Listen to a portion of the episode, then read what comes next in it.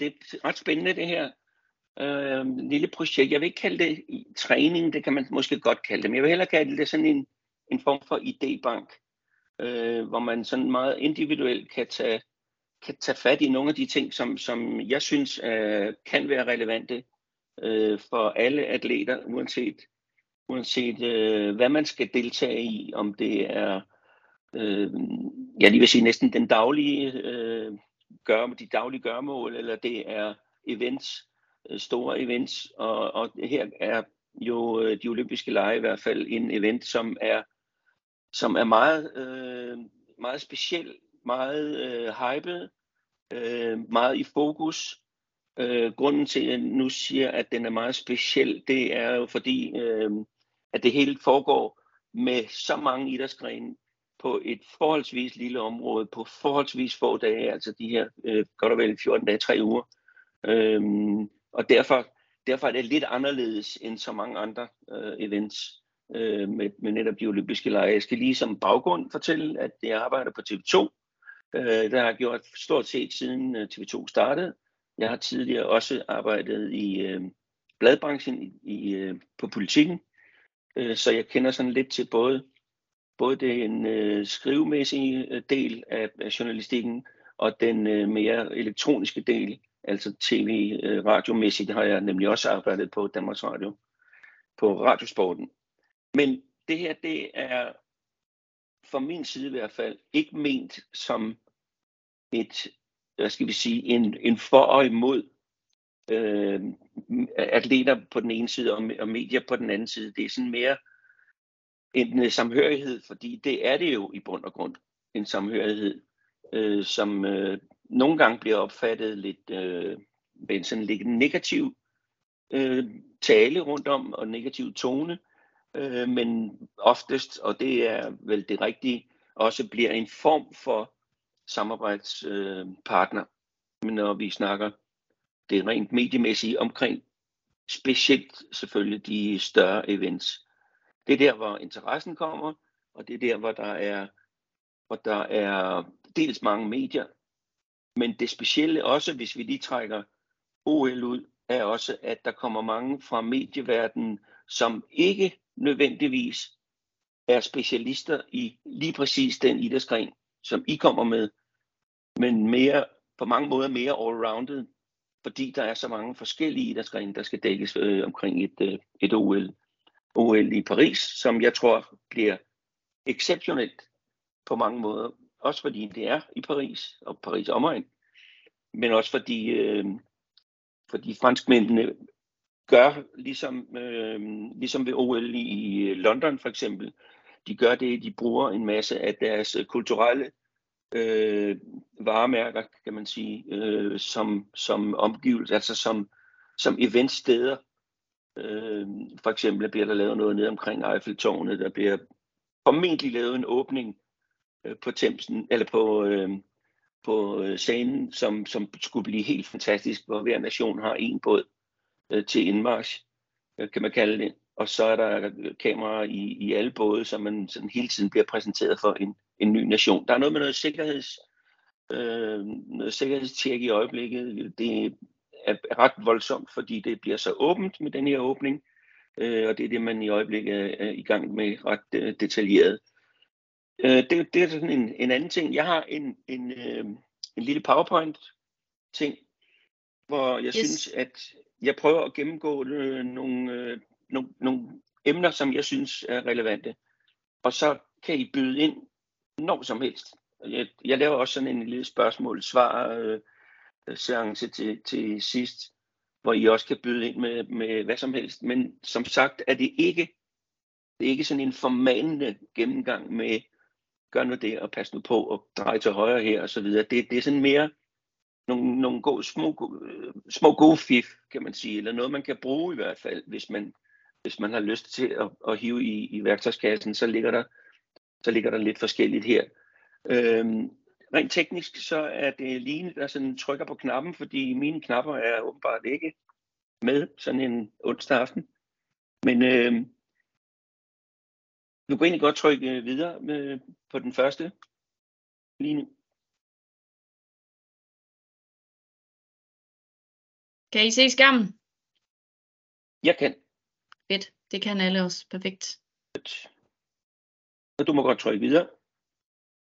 Medietræning er overskriften på det, og hvis du trykker igen, så kommer nogle punkter, som jeg har kaldt øh, vær bevidst, vær dig selv, vær afklaret, vær beredt og vær så venlig.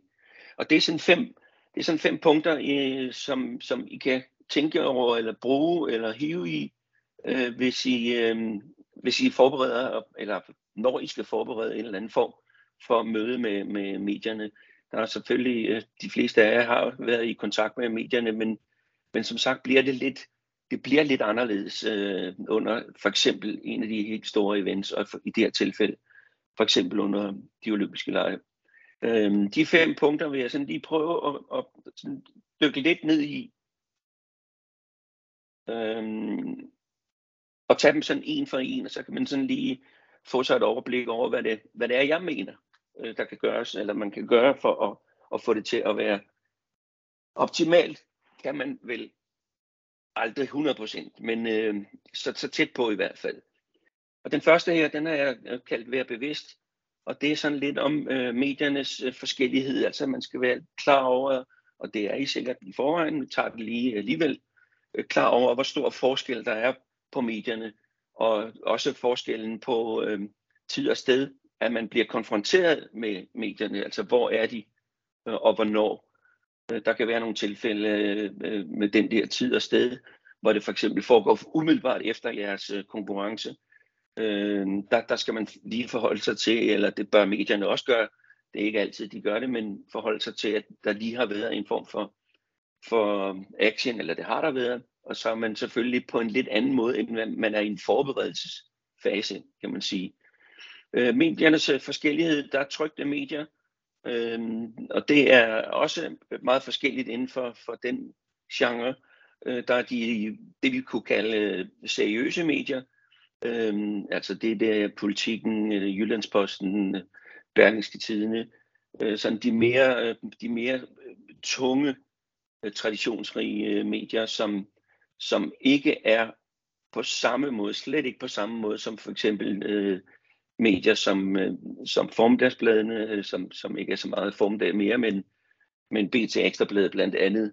Øh, så der er altså en, en difference i det. Trygte medier kan også være øh, jeres lokale eller de lokale medier, altså kommer man fra Horsens, Horsens Folkeblad, øh, de behandler nogle ting på en anden måde end for eksempel øh, politikken øh, gør øh, i forhold til, til de øh, udøvere, de øh, atleter, de har, har med til for eksempel et øh, olympiske lege. Der er elektroniske hjemmesider, dem er der rigtig mange af efterhånden, øh, og det er for eksempel øh, på de store medier også, altså TV2.dk, øh, DR.dk, øh, EB, altså Ekstrabladets.dk, øh, øh, som gør tingene på en anden måde end de trygte medier, fordi der er mere fart på, der er mere tempo på, der er hele tiden en ny form for deadline omkring de elektroniske øh, medier, de elektroniske hjemmesider. Øh, så de har, de har mange forskellige og ikke så, øh, så lange og ikke så dybdeborende øh, artikler øh, hver eneste dag og hver eneste time, hver eneste, stort set også hver eneste minut. Det er, det er virkelig voldsomt, så, så stærkt det går på, på, på mange af de, øh, på de mange øh, af de hjemmesider. Så er der tv og radio, øh, der er primært jo TV2 og, og DR øh, i forbindelse med, med de store events her. Øh, og der kan man sige, at, at de behandler jo, eller de har jo også nogle måder at gøre tingene på, som er meget anderledes øh, i, i forhold til i forhold til øh, skrivende journalister fra, fra de trygte medier, fordi tv og radio som regel øh, er på hey. stedet, hvor tingene Hello. foregår. Ja. Sulaima.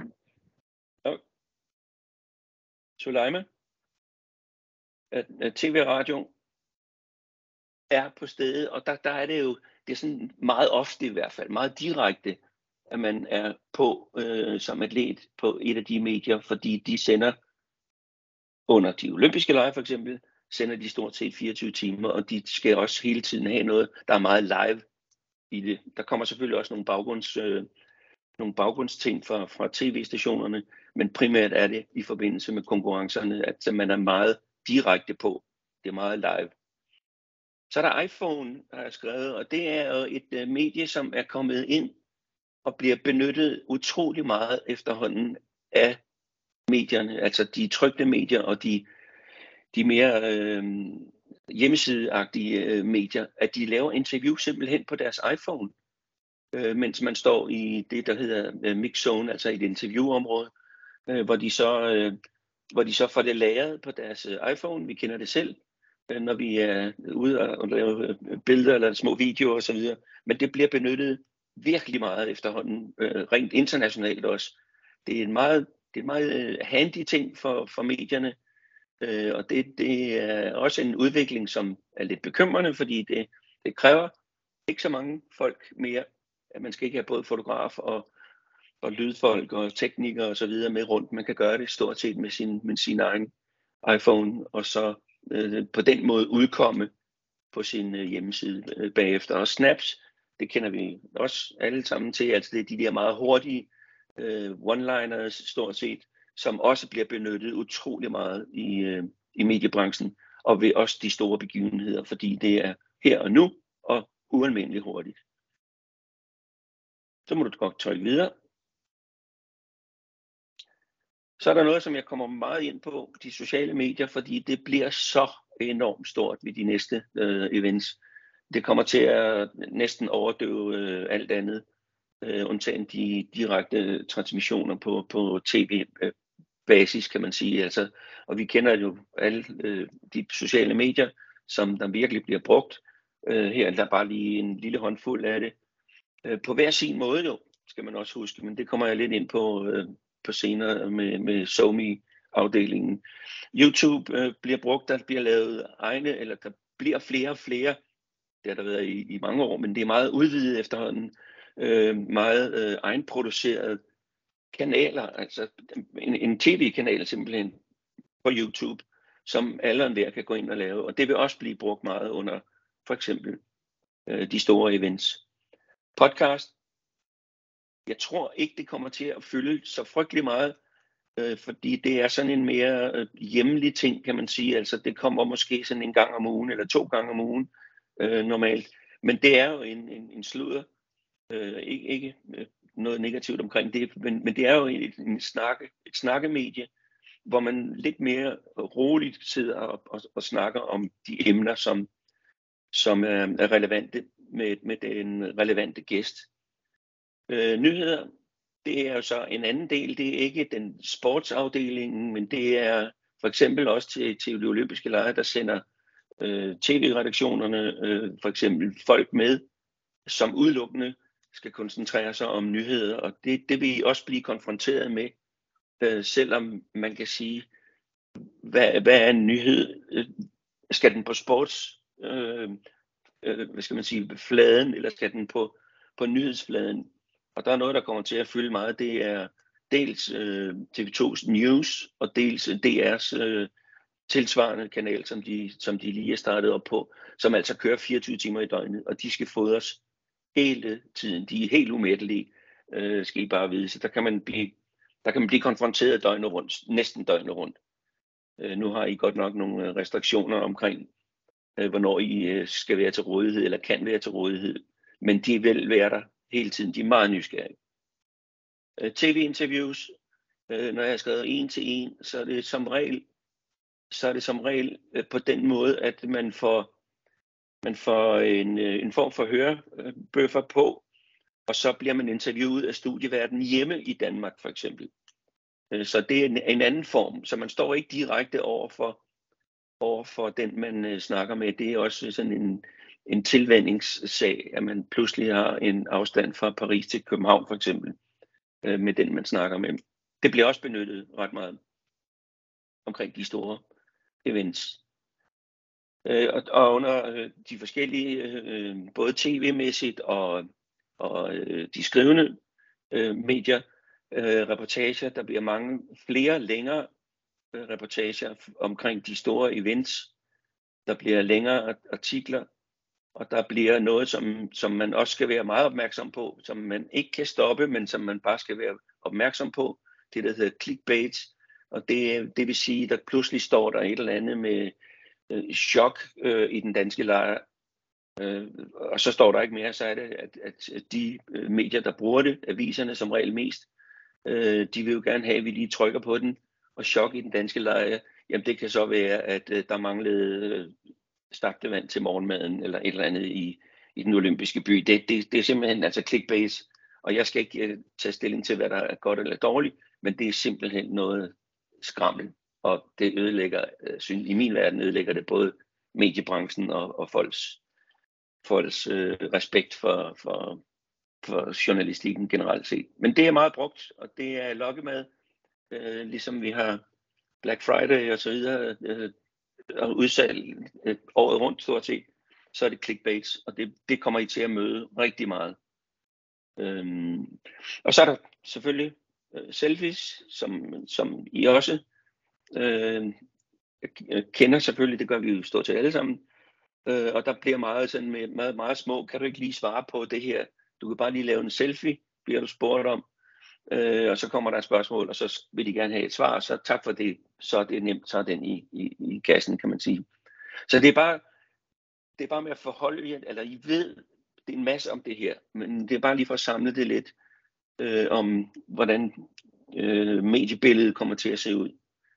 Øh, og er altså stadigvæk, eller det er sådan nu, men det bliver, det bliver meget øh, vildere, større og voldsommere. Ja, du må godt klikke en gang. Så har jeg en her, der kalder, øh, jeg har kaldt det Vær dig selv. Og det handler meget om øh, følelser og sårbarhed, øh, blandt andet, men, øh, men rigtig meget omkring det.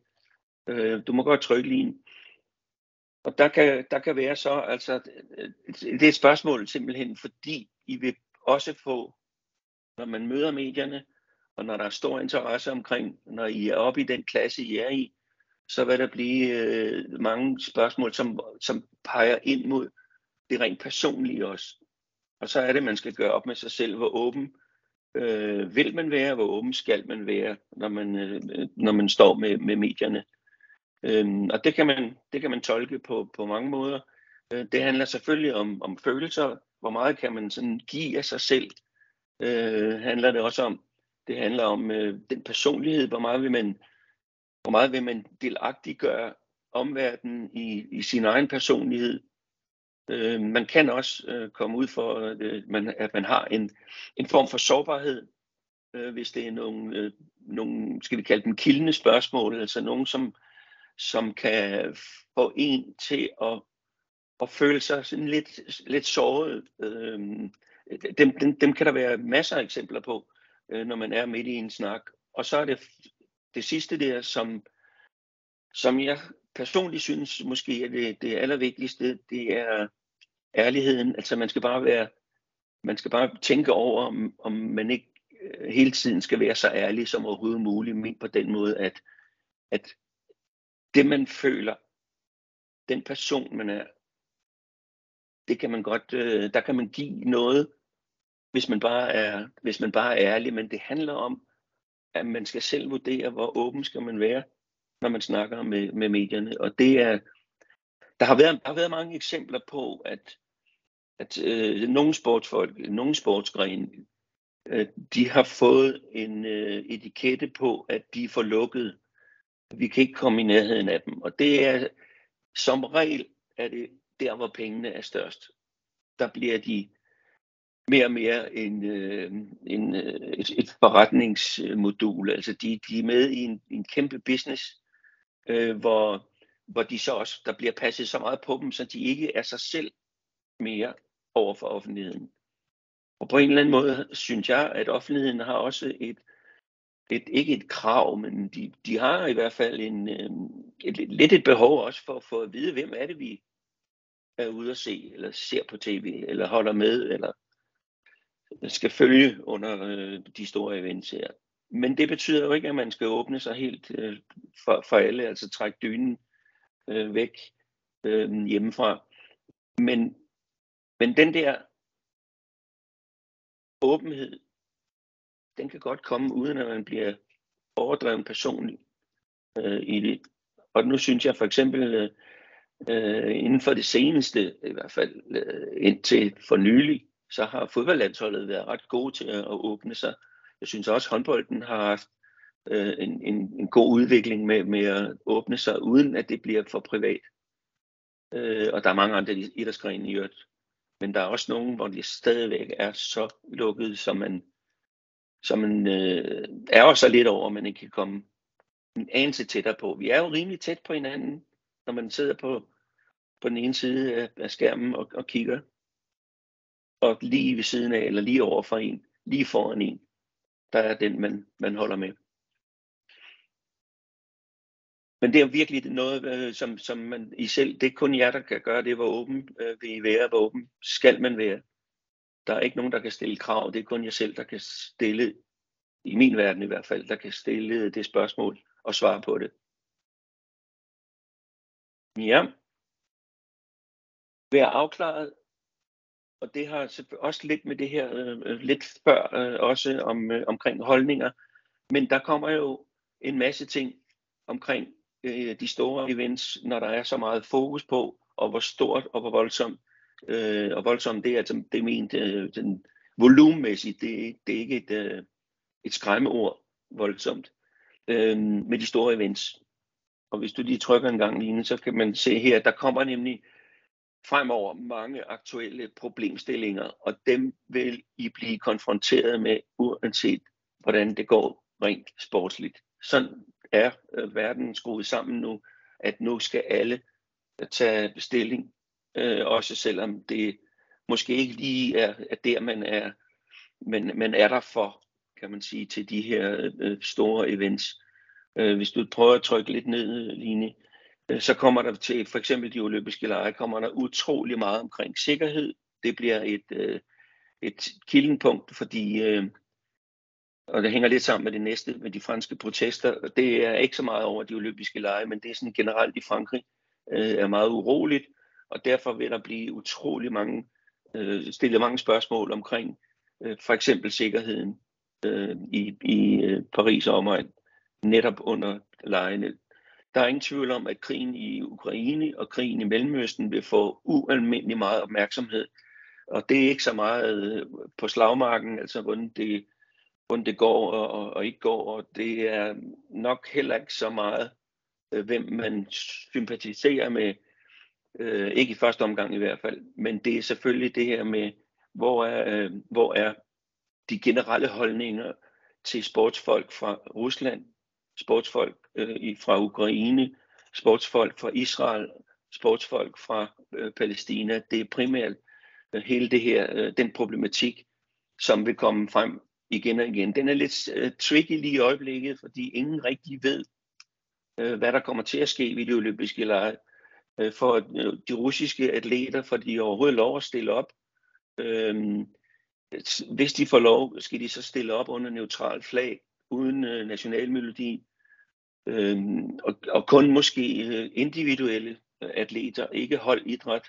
Det er et emne, som er oppe, og i, så sent som i går, var der en opfordring fra de nationale olympiske komiteer øh, til IOC, altså den internationale olympiske komité, om at tillade, at øh, russerne fik lov at deltage, på trods af, at man har udelukket dem i, i stort set alle andre øh, idrætssammenhænge. Øhm, og det vil, blive, det vil virkelig blive, det bliver først afgjort åbenbart til marts, og det er også lidt spøjst, for der er, der er nationale kvalifikationsarrangementer øh, stort set alle steder til, til de olympiske lege øh, i gang allerede nu. Men det bliver et meget stort emne, øh, som man ikke nødvendigvis behøver, det kommer jeg til senere, øh, man behøver at svare på, hvis man bliver spurgt om det, men man skal vel nok lige tænke over sine egne holdninger til, til hele denne her øh, problematik, som desværre fylder så meget. Øh, LGBT kommer til at fylde meget igen. Doping kommer desværre også til at fylde meget igen. Og olympisk fred, det er sådan en, en nyskabelse, som, som IOC øh, forsøger at få ind i det olympiske charter, kan man sige, øh, hvor man øh, foreslår via FN, at FN skal lægge pres på, i det her tilfælde, Ukraine og Rusland og Israel og Palæstina til at holde en form for våbenhvile, mens der er olympiske lege. Øh, det kan lyde sådan lidt... Øh, jeg, jeg synes, den lyder som sådan en vision, hvor, hvor det, den, den, den holder nok ikke vand på nogen måde, men det, det er for at vise, at, at sporten, og specielt måske øh, de olympiske lege, er noget, der kan bringe os sammen, i stedet for, at vi bekriger hinanden.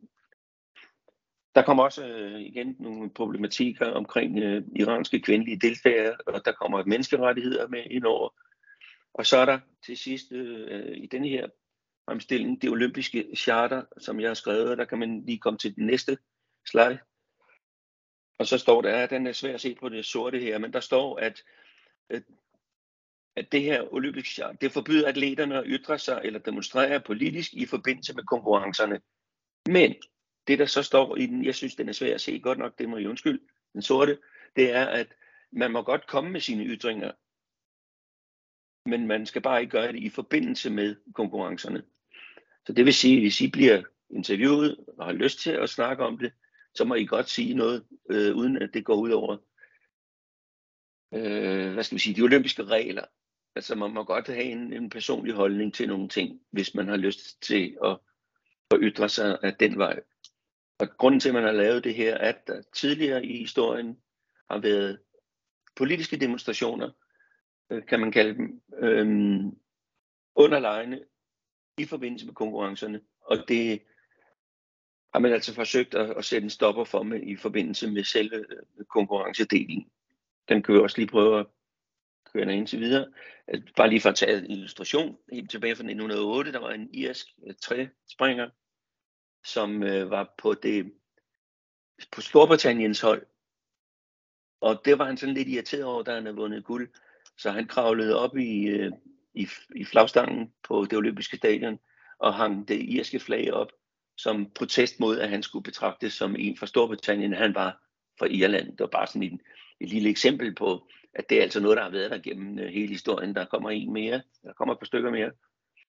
Jesse Owens, øh, der vandt under under Hitlers øh, styre i 1936 øh, og, og nægtede at, at, at lave øh, nazihilsen, og, og til gengæld så var det her om protest mod Hitlers øh, forfølgelse også af de, øh, af, de, øh, af de mørke her. Også en, der gav genlyd, men som altså ikke er, som ikke er tilladt mere. Var det nok heller ikke dengang, men man gjorde ikke rigtig noget ved det. Der kommer en et par stykker mere to amerikanere, der øhm, på sejrskamlen guld og, og sølv, eller guld og bronze, øhm, demonstrerede for, for raceproblemerne, mod de raceproblemer, der var i specielt USA, med den her øh, næve i vejret.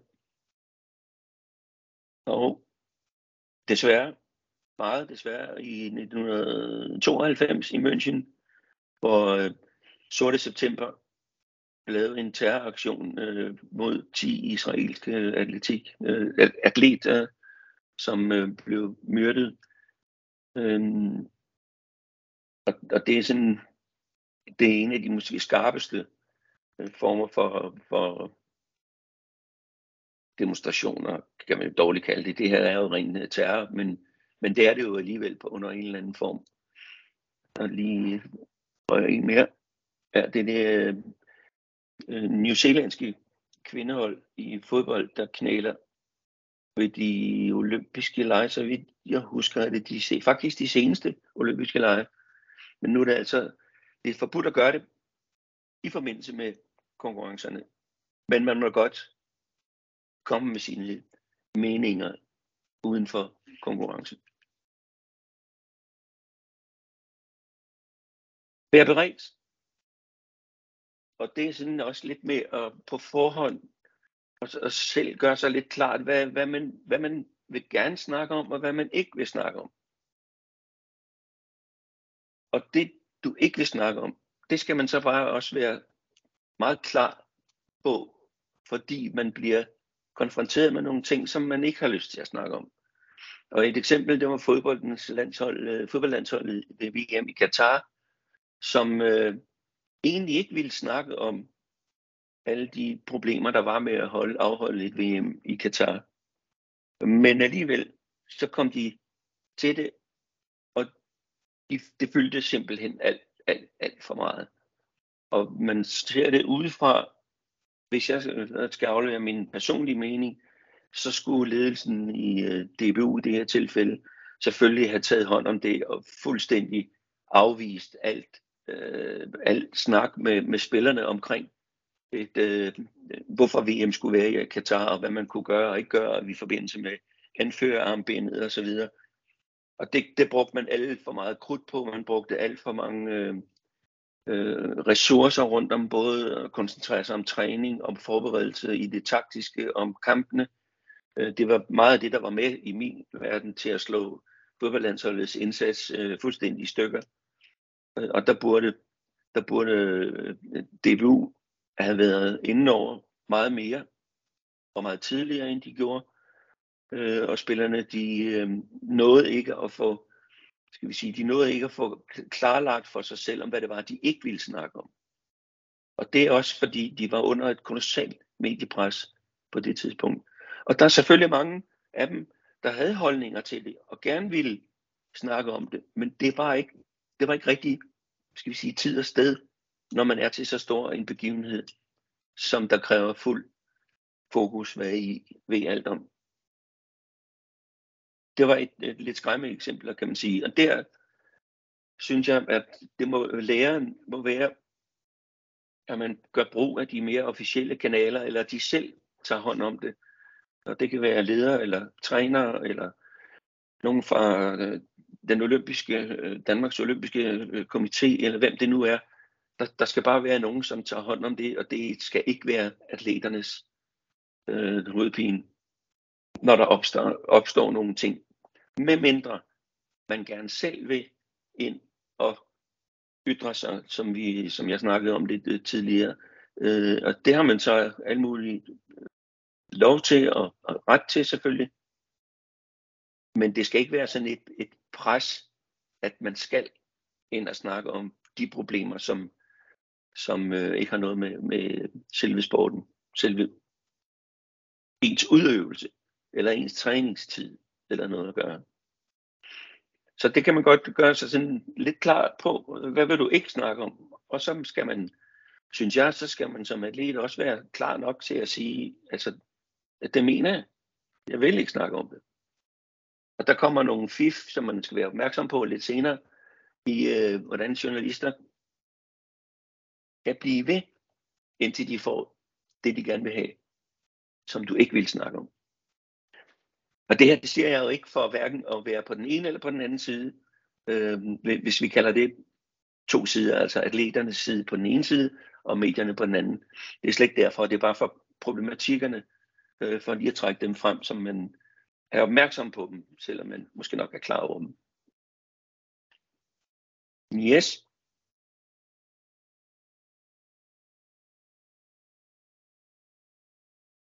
Og så er der en, jeg har kaldt øh, vær så venlig, eller vær venlig, og det er samspillet med medierne. Og det skal, det skal ikke misforstås. For hvis, man lige, hvis du lige trykker på den næste, Øhm, nej, det var lige hurtigt nok. Lige, jeg tror, der var en før, var der ikke? Nej, så er det rigtigt nok. Det skal ikke, som sagt ikke øh, misforstås. Altså, det betyder jo ikke, at man skal, at man skal gå og, og, og klappe medierne eller journalisterne op og ned af ryggen og gøre, som de siger og så videre.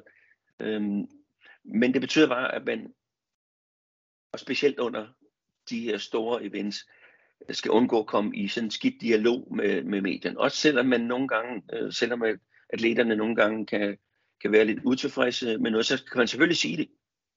Det skal man ikke være bleg for. Men der, der er forskel på at, at komme med sin, sin mening, sin, sin, øh, sin øh, kritik, og så til at skændes. Øh, fordi alt andet lige, der vinder mange øh, journalister. De vinder, enten, vinder enten øh, i form af det, de kan komme af med mellem linjerne, og nogle gange også på linjerne, eller også så, øh, så, så, bliver, det, så, så bliver der sådan en, en dårlig stemning øh, i forbindelse med, at, at det her går jo ud på, at alle skal have, skal vi sige, det bedste resultat ud af, af det hele.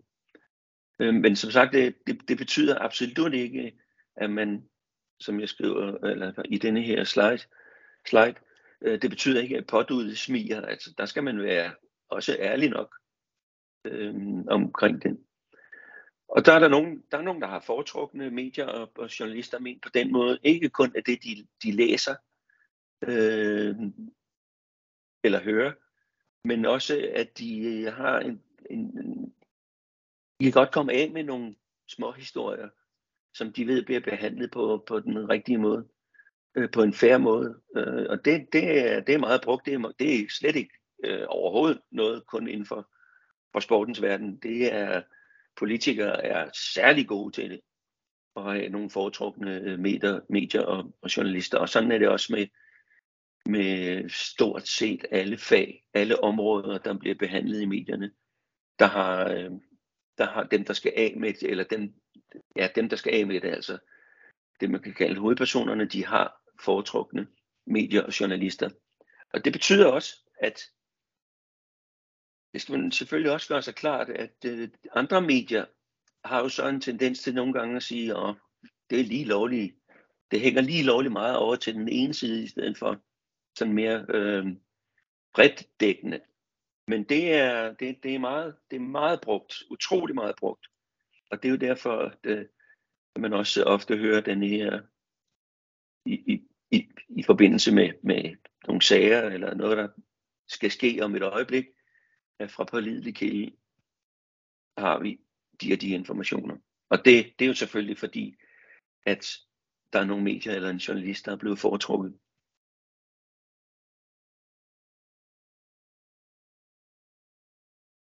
Så har jeg taget nogle sandsynlige øh, cases, øh, som i forbindelse med for eksempel olympiske lege næste gang vil være de, de mest sandsynlige, de mest brugte. Jeg var lige inde på nogle af dem før. Doping, Rusland, øh, sikkerhed igen, demonstrationer, dem kommer der en del af øh, under, øh, under lejene i øh, Frankrig er meget, er meget i Frankrig er demonstrationer meget benyttet, sådan vil jeg sige det.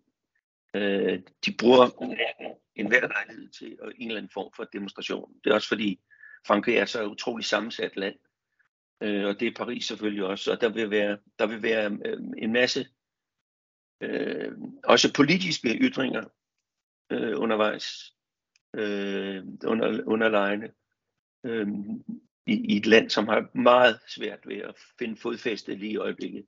Det er et vidunderligt land, en vidunderlig by, Paris, men de har det svært ved at, at, at finde sådan en balance. Øh, og så kommer der et spørgsmål. Øh, VM eller OL, de har søgt begge dele og har fået VM øh, Saudi-Arabien i øh, 2034 de søger også om at få OL, og det vil komme, det vil garanteret komme som en, en, øh, en gennemgående, et gennemgående tema med, øh, efter den kritik, der har været af, af specielle menneskerettigheder i Katar, hvordan kan man så finde på at lægge et øh, VM eller et OL, en stor event i Saudi-Arabien. Det vil komme frem på et tidspunkt under lejene. Man skal også tænke på, at, at der er så utrolig mange dage, der skal dækkes ind fra medierne, så det ikke kun er konkurrencerne, men det er også alt muligt andet, der vil, der vil blive taget op som, øh, som såkaldte emner. Øh, menneskerettighed igen, sociale medier vil blive øh, rigtig stort. Øh, Palæstina og Israel, som desværre ikke ser, nok ser ud til, at det skulle være afsluttet på det tidspunkt. Træningsmetoder, hvordan gør man, øh, træner de på, en, på, øh, på såkaldt forkert måde nogle steder i, i, i nogle lande, altså hvor, hvor de bruger nogle metoder, som vi ikke kender til at høre om ved UL for eksempel. Det kan man ind til. Øh, LGBT igen, og så din event, og det er jo selvfølgelig den, som, som vi alle sammen synes og håber øh, øh bliver det bedste og det største. Øh, hvordan medierne vil håndtere lige præcis din event. Øh, og der, der, der kan man håbe, at det overskygger alt andet, og det tror jeg nu også, det gør. De andre ting bliver bare emner undervejs. Øh, men, men din event, og det kan være både øh, selvfølgelig forberedelse, Øh, det kan være på, på dagen, og det kan være dagen efter, øh, man har været i, i, i konkurrence. Og det kender I selvfølgelig alt til. Det er som sagt lidt mere massivt under, under de olympiske lege. Øh, men, øh, men det skulle gerne give, hvad skal vi sige, den, den, det største output øh, forhåbentlig ved, ved, ved, ved de olympiske lege.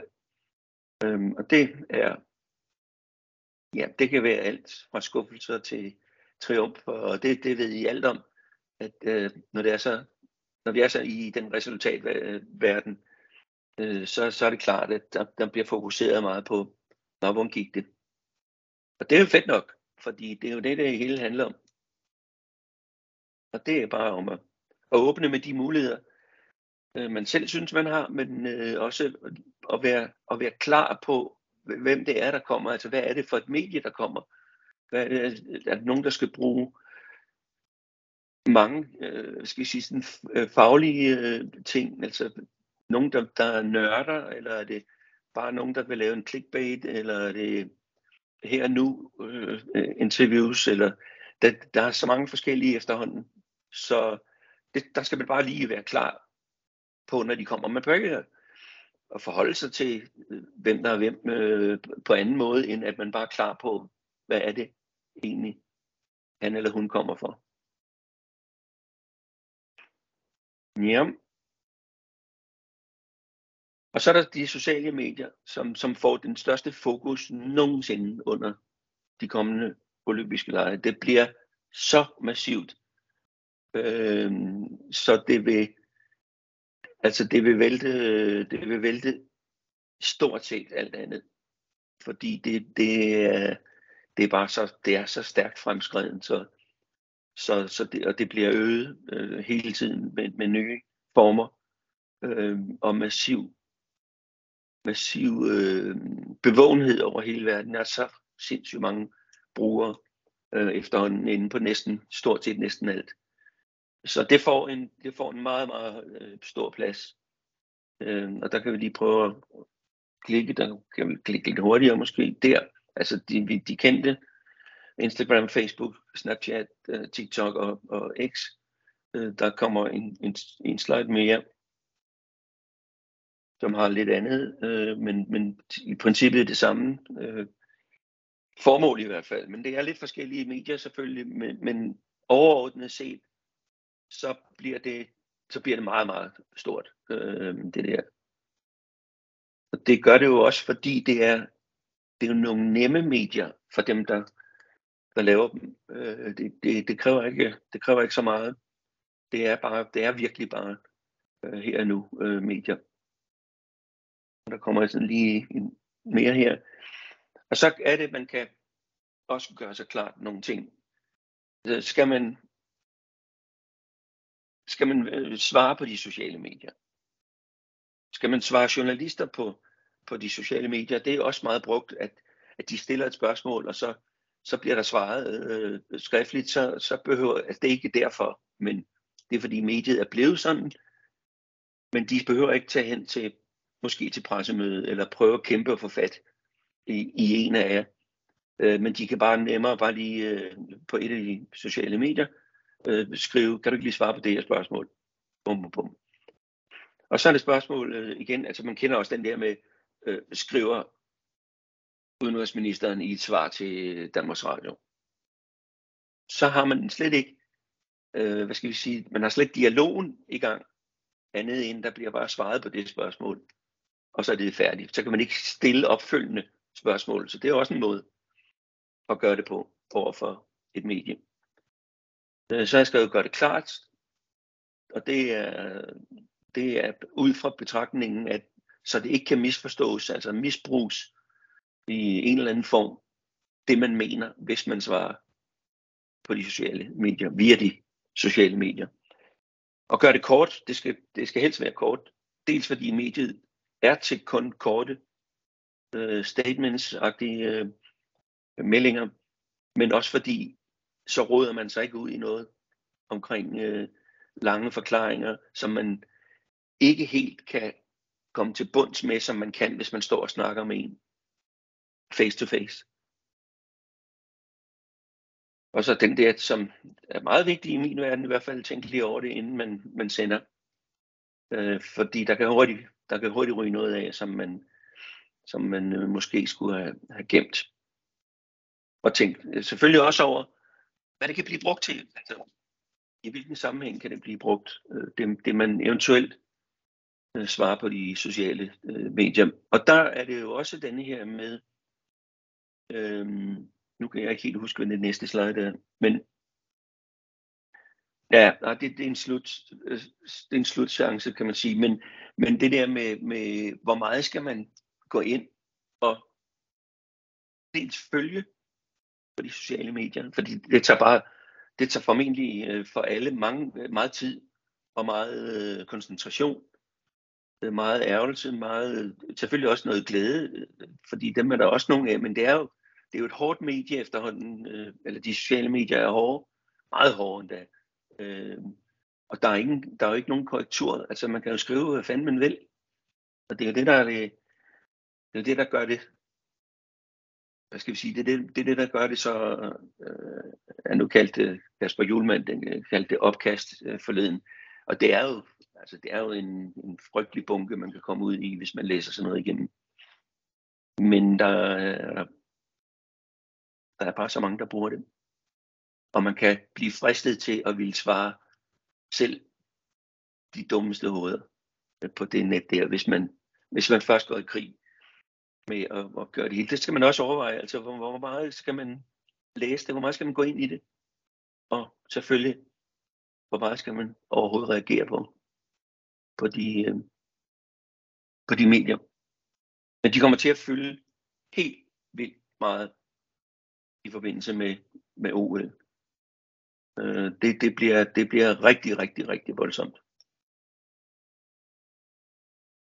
Vi har en hel verden, der lige pludselig er sammen om den samme event. Det er ikke så tit, det sker, og det er virkelig, det er virkelig noget, der kan, der kan skabe, der kan skabe gang i, i SoMe. Hvis jeg skal sammenfatte så er mødet med medierne jo ikke en konfrontation. Og det er heller ikke et skræmmebillede. Jeg har prøvet at give nogle, nogle øh, jeg vil ikke kalde det, jo, scenarier kan man også kalde det, men i hvert fald sådan lidt, øh, lidt fra, fra værktøjskassen, som man godt kan have en mente, og så kan man bruge eller ikke bruge øh, det, man synes, og det, det synes jeg er vigtigt, at man måske bare forholder sig til det. Men altså er det jo et, et samspil øh, med medierne, øh, og med, med publikum, og med seerne, og med lytterne, og, og selvfølgelig med dig selv. Det er der, hvor det, er der, hvor det, hvor det går, forhåbentlig går op øh, til, alles, øh, til alles tilfredshed. Medierne får de historier, de skal have. Publikum øh, altså seerne, lytterne, øh, brugerne er også øh, nogle, vi kan kalde øh, med i den kategori, de får det, de skal have, fordi de sidder og, og foran den skærm utrolig mange timer under, under de olympiske lege for eksempel. Og du får det også, øh, du får det selvfølgelig også bedre selv øh, med et godt samspil, øh, hvor det hele klinger så, så godt som muligt. Også til glæde for det allervigtigste for din konkurrence. Flemming, der er lige kommet et spørgsmål. Øh, ja, Benjamin. Hej Flemming. Det er Benjamin her. Flemming, jeg, jeg, øh, jeg tænkte på, jeg kunne egentlig godt tænke mig som tidligere atlet at høre det her med, hvis nu jeg var til OL, og en, et godt resultat for mig ville være at komme i semifinalen, så har jeg nogle gange oplevet, at når man så står ud med medierne, så er de måske ikke super, hvad hedder det, inde i en lille nichesport, og i forhold til, vil det være et godt resultat eller ej. Og hvis man ligesom fremstiller selv, som at det er gået super godt, men man jo virkelig kun er kommet til semifinalen, kan man sige, så har jeg oplevet, at man nogle gange får lidt kritik for ikke at være mere ambitiøs, eller hvorfor sender vi sådan en. Men på den anden side, hvis man er selvkritisk og siger, ja, det gik ikke så godt, der bla bla bla bla, så har medierne tendens til at tale videre af den linje. Så jeg har jo nogle gange oplevet, at man måske slipper bedre om det, hvis man er lidt positiv og forestiller sin egen præstation. Øh, også selvom man måske ikke inderst inde synes, det er helt øh, den vej, det var. Hvad tænker du om det? Det jeg vil sige var, at øh, jeg tror først og fremmest skal man være ærlig øh, omkring, altså også for en selv, også hvis man skal videre i diskussionen, øh, hvis man skal diskutere det, øh, omkring, at hvis, en ambition, hvis din ambition er en semifinalplads, for eksempel, eller du er lykkelig over den, så skal man bare holde fast i det, øh, og, og køre videre ud af det spor, og sige, det, det, det er vildt, øh, altså, jeg behøver ikke at sige, hvad I skal sige, men, men det, det er vildt, at jeg når dertil, med, det, øh, med den, øh, dels med den konkurrence, der er, men med den ambition, jeg havde, da jeg tog hjemmefra. Alt andet er gevinst. Altså jeg ved godt, jeg ved godt, det kan blive misforstået at af, af journalisten. Men der er, der er jo nogle nuancer i det, hvor han, der kan han jo ikke bare øh, sige, det, det er uambitiøst, at du ikke vil videre. Jeg vil gerne videre, men jeg er tilfreds med min semifinalplads, fordi det er fantastisk, men selvfølgelig vil jeg gå efter guldet.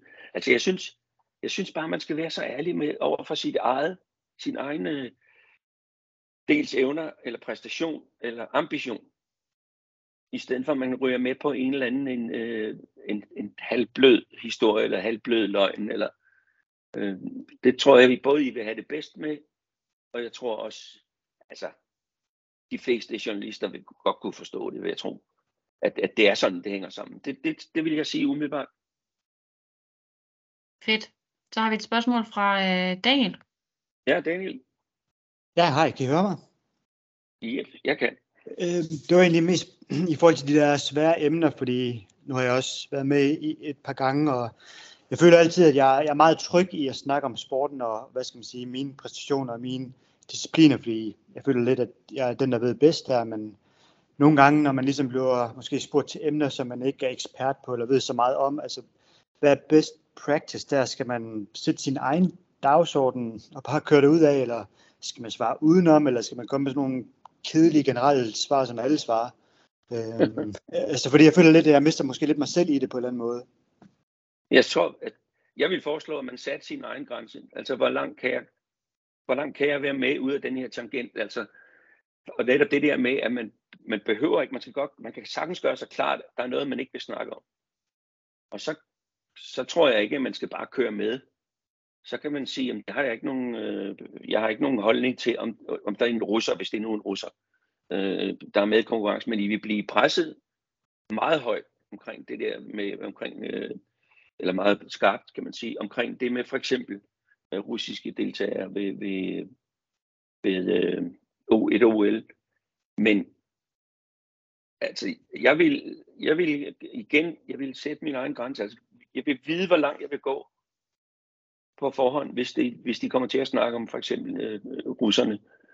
Øhm, men man skal bare være, man skal være utrolig, altså man skal, man skal lytte utrolig godt efter, fordi de kommer med nogle snedige veje for at komme ind til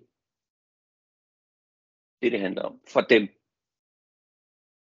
Øhm, så jeg, jeg synes ikke, der er et, et, jeg kan ikke give et svar på det, det, det er meget personligt, hvad man, hvordan man øh, dels holdninger, og dels øh, hvor meget man vil af med selv i forbindelse med, jeg er her for at dyrke min sport, eller for at, at vinde guld-agtigt. Øh, det, det synes jeg, man skal prioritere højt. Men I, jeg ved, det er skidesvært, fordi I vil blive spurgt om det, og I vil blive spurgt om mange af de ting, som jeg hæver frem der. Øh, og specielt, specielt på 5., 6., 7., 8. dagen af et OL. Fordi så begynder det at tynde, tynde lidt ud i, der har de brugt mange ressourcer af medierne på at skyde, skyde hele det her OL i gang. Og så er der nogen, som man kan kalde bløde dage i deres øjne. Og derfor skal de også finde på noget, der bliver krævet hjemmefra. I må komme med noget mere. Kom nu omkring. Hvad med de russere? Hvad med de øh, doping øh, dømte, eller et eller andet, hvad det, hvad det nu kan være. Øh, men jeg tror igen, man skal gøre klar, hvad vil du ikke snakke om? Og så kommer det farlige. Jeg har et eksempel på video lidt senere. Eller det farlige, det I skal være opmærksom på, det er et meget brugt trick blandt specielt tv-folk i interview, og også skrivende, men specielt tv-folk, det er, det her vil jeg ikke snakke om. Så siger journalisten ikke noget i et stykke tid. Så er der et utroligt tomrum. Og så er det som om, at alt for mange atleter føler, at så skal jeg alligevel snakke lidt om det. Altså, så skal jeg videre. Der er et eksempel på, jeg lavede et interview med Peter Smeichel, hvor jeg spørger ham om, det kommer sådan lige om lidt i en video, men jeg kan bare lige tage det frem. Jeg spørger ham om, at der var meget kritik omkring, at du stillede op som en form for ambassadør for Katar, og senere, eller for, for Rusland i 2018, og for Katar i 2022. Det vil jeg overhovedet ikke snakke om, siger han. Så siger jeg ikke noget. Så begynder han at snakke om det. Alligevel. Og så råder han sig ud i noget, og det er ikke for at kritisere ham øh, på nogen måde, men han råder sig ud i noget, hvor han ikke kan, kan komme tilbage. Altså. Og jeg lader ham bare snakke. Og det er det, man skal, sådan, som atlet, det, det er lidt absurd, at jeg skal sidde som mediemand og sige det, men der skal man lige være opmærksom på de træk, som de bruger. Og netop den med stillheden, den, den, får, den får utrolig mange af os til at føle, hov, være stille. Så må jeg hellere, sætte, så må jeg hellere gå i gang. Ikke? Og det, det, det, er sådan, det, det, det er faktisk sådan noget, prøv at lægge mærke til det fremover på mange, utrolig mange interviews, og specielt måske lidt kritiske interviews, hvor der lige kommer den der kunstpause. Og det, det er der nogen, der bliver, jeg vil ikke sige bange for pauser, men, øh, men de bliver i hvert fald sådan, ah, der må ikke være stille, selvom det kun er to sekunder eller halvanden sekund, så føles det som lang tid, og så, så er det, man fortsætter. Så jeg tror bare, man skal på forhånd være klar over det, og så skal man altså være klar over, hvad man ikke vil snakke om. Og så skal man, øh, så skal man holde, holde, holde, holde fast i, i, øh, i tråden i det. Jeg ved, det er svært. Og man, bliver, man kan ikke være fuldt koncentreret hele tiden. Der er mange i øh, mm. kale i, i branchen. Jeg vil også bare lige øh, byde ind her, bare lige kort, Flemming, fordi det ved jeg, vi har snakket om øh, i forberedelsen og så videre også med, med, med de forskellige atletkomité-medlemmer. Og jeg ved også, at de atleter, som øh, skal øh, med til OL øh, på den her, og har og er inviteret til den her PL-dag, eller OL og PL-dag den 21. vil også få det her at vide, øh, så vidt jeg er i hvert fald orienteret. Men det er jo, øh, og det er særligt i forhold til det her med Rusland, som Flemming også siger, øh, og, og det er jo rigtigt, det er jo rigtigt det, det, du siger, Flemming, om man skal først gøre sig selv, men så er der jo den der mulighed, hvor man siger, øh, altså jeg, jeg er atlet, jeg er ikke idrætspolitiker, og det spørgsmål, du stiller, det er til en idrætspolitiker. Så der henviser jeg til øh, DIF formand, Hans Natop, den må han tage. Og så holde fast i det. Eller I kan også sige, der henviser vi til atletkomiteens og deres holdning. Eller et eller andet. Altså sådan, så I ligesom holder fast i, hvad er det for en rolle I har. Øh, og at når spørgsmålene går på, på, øh, på politiske ting, at så henvise hen til dem, som, som øh, eller jeres forbund, eller, eller hvordan overledes. ledes. Øh, men i hvert fald gør jeg sådan nogle tanker også. Det var bare lige en, øh, fordi det har vi snakket også om, Flemming, hvor skal man egentlig øh, henvise hen? Og det er bare for ja, at sige det en gang til. Men det er jo ikke altid, øh, det er ikke altid at journalisten er tilfreds med at, at skulle have fat i en, en såkaldt idrætspolitiker. Ja. De vil jo gerne have, de vil gerne have den, der eventuelt skal med, hvis nu russerne kommer med under neutral flag, så vil de gerne have den atlet, der eventuelt skal møde en russer under neutral flag, til at forholde sig til, hvad siger du til øh, at skulle møde Vladimir her på næste søndag? Ja. Det, vil de, det vil de hellere have en, en idrætspolitiker. Det skal Bestemt. man også være klar over. Ja, så den er svær. Ja, den er meget svær. Og, og I får den, og, og jeg tror, at alle får den på et tidspunkt. Øhm, men der var nogle eksempler fra det er godt nok tilbage, langt tilbage i tiden, hvor øh, tidligere Jugoslavien det blev udelukket. Øh, og så kom, så kom der nogle deltagere fra, fra øh, nogle af de lande, øh, som hørte under Jugoslavien. De kom med under neutral flag, og Serbien øh, blandt andet, de kom ikke med. De blev udelukket fra OL. Men der var, der var problemer, virkelig problemer, for de blev hele tiden spurgt om, hvad synes du nu, du skal møde en fra, og nu kan jeg ikke huske, om det var fra Bosnien eller eller Kosovo, eller hvor det var fra, men som, som de skulle forholde sig til hele tiden. Men der var medievolumen øh, jo slet ikke så stor, som den, som den er nu. Så det bliver, det, det bliver et tema. er der, er der lige flere spørgsmål, inden vi drøner videre til det, som øh, Flemming jo lige, lige før lige nævnte præcis med det her med videoeksempler? Det tyder ikke på det. Flemming, jeg finder den øh, første øh, video Ja. frem. Jeg ved ikke, om du vil lave noget intro. Det er en lille kort snas med øh, Kasper Schmeichel efter den seneste landskamp øh, i parken. Og det, det, det er sådan lidt igen med, hvorfor kan man ikke bare være ærlig, hudløs ærlig, og så en gang imellem indrømme, at hvis man har lavet en fejl, for eksempel, for alle, og der tror jeg, at man kan sige alle, der mente, at han øh, burde have klaret et mål. Det er bare sådan et, et lidt blødt eksempel, men på et eksempel på, at man som en godt kan, kan sige, jamen det, det, det var mit mål, altså det sker der ikke noget ved. Tværtimod, så har reaktionerne været meget voldsomme over for ham, fordi han ikke ville indrømme det. Og fordi øh, han, alle kunne se, synes de kunne se det, at øh, han laver en fejl. Og det, det, det er bare ment med det, jeg kommer tilbage med lys om lidt. Det er jo bare tidsindstillethed i det lokale, jeg har lånt.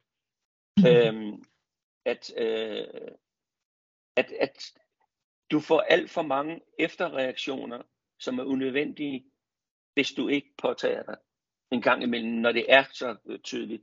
Altså at, at være lidt ærlig og sige, ja, altså, selvfølgelig var det mit mål. Det sker der jo ikke noget ved. Det er bare lige for at illustrere det, Mm. øh, i, det i det her eksempel. Så kan jeg lige finde lyset imens.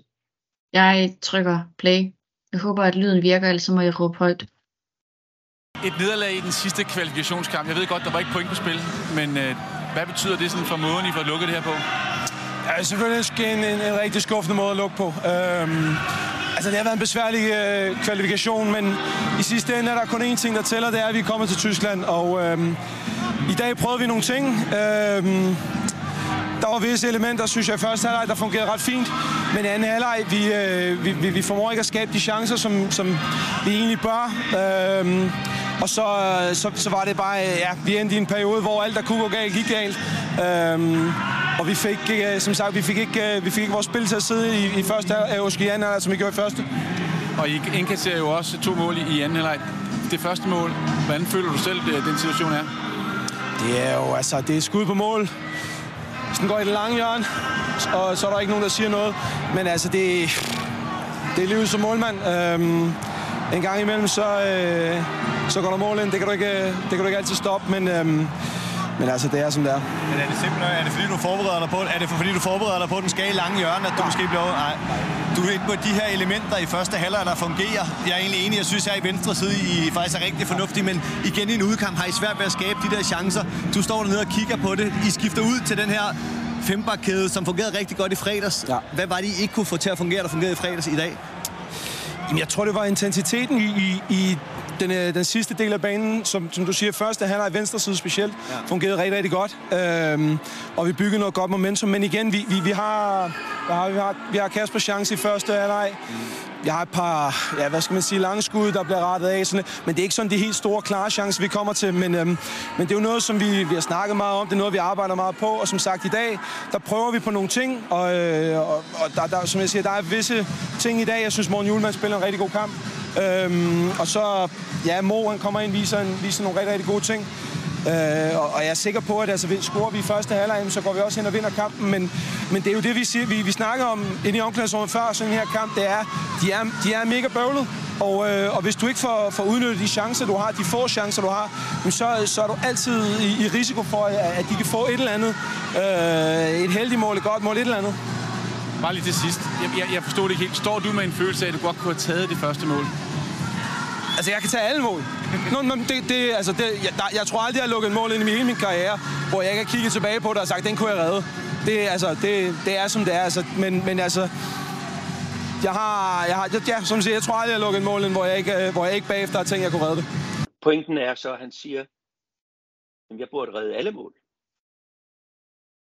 Og så bliver der spurgt ind til igen, jamen jeg forstår ikke helt, hvad var det, altså påtager du dig skylden noget i den stil? Påtager du dig skylden for det mål der? Nej, det vil han ikke, men jeg, kan jo, jeg burde jo redde alle mål. Og, og han kommer ikke rigtig i mål med at sige, at det også var, jeg burde have reddet det mål her, i stedet for, eller jeg lavede en fejl.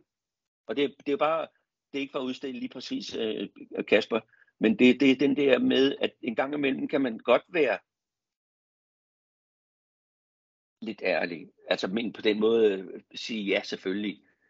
Det var også for dårligt. Altså hvis det er en øh, 100 meter øh, løber, ja, jeg, jeg kiksede i starten, for ellers havde jeg, så havde jeg fået sølv eller et eller andet. Altså, man skal ikke være så bange, fordi reaktionerne er bare så voldsomme bagefter. Fordi alle sidder med den samme smag i munden og siger, ej, det var da hans mål. Altså nu kunne han, nu kunne han da godt indrømme det. Og, det. og det giver bare for mange unødvendige efterdønninger. Hvis han havde sagt, okay, det var mit mål det der, så var der ikke en, der havde snakket mere om det. Så havde de diskuteret næste gang, skal han spille eller ikke spille, men de har ikke diskuteret hans personlige, altså hans personlige output i forbindelse med den kamp. Og det var bare sådan et illustreret eksempel på det, øh, at, at man behøver ikke stå og, og man kan godt føle sig medskyldig, hvis man kan kalde det sådan, i det resultat, der er kommet ud af, af anstrengelsen.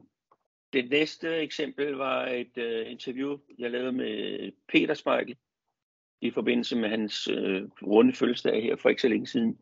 Og vi snakker om alt andet, uh, hans karriere og så videre, som har været fantastisk. Og det er igen, det er ikke noget med personen at gøre, det er bare en, en illustration af, når der kommer noget, man ikke vil snakke om, hvad man så alligevel går i gang med at snakke om det. Øh, og det, det kan man selvfølgelig godt gøre, men man skal bare vide, som i det her tilfælde, at kan man godt kalde det offer, interviewoffer, så skal man bare vide, hvor man vil hen med det, når man så begynder at snakke om det alligevel. Og det er det der med, øh, som jeg også snakkede om tidligere, med at gøre sig klart, øh, hvad man vil og ikke vil. Og øh, jeg, som jeg også fortalte om før, så spørger jeg ham om, om han, vil forholde, eller han kan forholde sig til den kritik, der kom af ham, da han var ambassadør i først Rusland under VM i 2018, og da han så var øh, det samme i Katar i øh, 2022.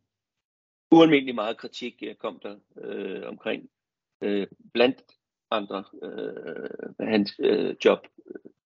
Og der siger han, det vil jeg overhovedet ikke snakke om. Og så er der en lille pause. Og så siger han, ja, der, der er så, så meget kritik, og hvorfor skulle der være det? Og nu har jeg arbejdet der i 15 år, der har aldrig været nogen, der har sagt noget. Og, og, og sådan blev det ved. Øh, igen, det er ikke noget med personen at gøre, men det, det er noget med, at han svarer så selv på nogle spørgsmål, jeg ikke har stillet. Og det bliver, det bliver så, han kommer så langt ud af en tangent, hvor han snakker om noget helt andet lige pludselig.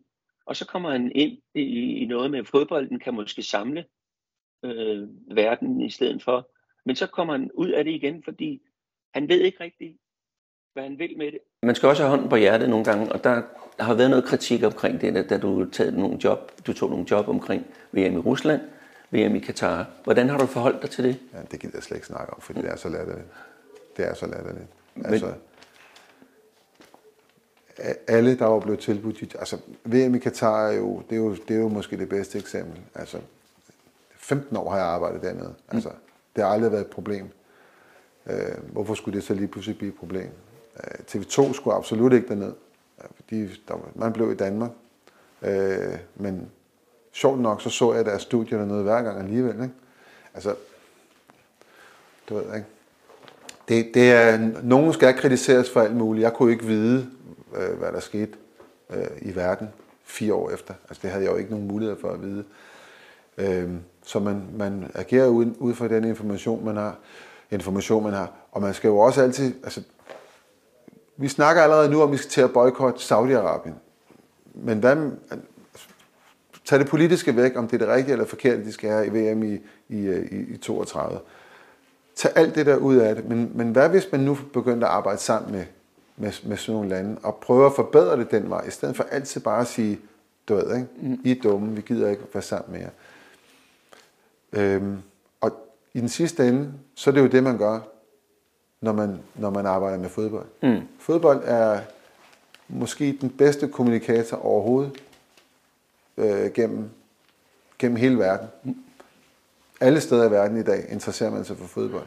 Alle steder i verden, der forstår man fodbold, og man kigger på fodbold. Og øh, altså, hvis vi kan kommunikere igennem fodbold, vi kan skabe fællesskaber igennem fodbold, fælles forståelse igennem fodbold, så synes jeg absolut, det er værd at forsøge. Mm. Men jeg tænker ikke i den der politiske øh, retning der. Var det din drivkraft så? Min drivkraft, altså med... At tage øh, til Katar for eksempel?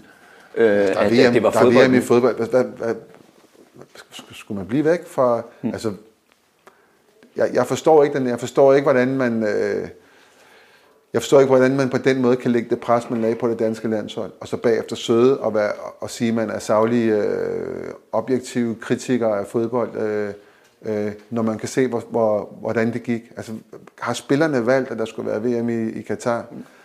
Tænk på, hvor, hvor ofte en mulighed for VM i fodbold kommer omkring. Det gør det jo aldrig. Mm. Altså, jeg, jeg spillede på landshold i 14 år og spillede én VM-slutrunde.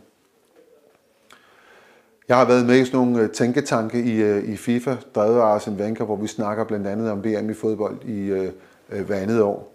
Ikke? Og der har jeg meget klart og tydeligt sagt, at jeg synes, det ville, være, ville have været fantastisk, hvis der var VM i fodbold hver andet år. Fordi jeg kommer fra et lille land, mm. som ikke nødvendigvis kvalificerer sig til de her slutrunder.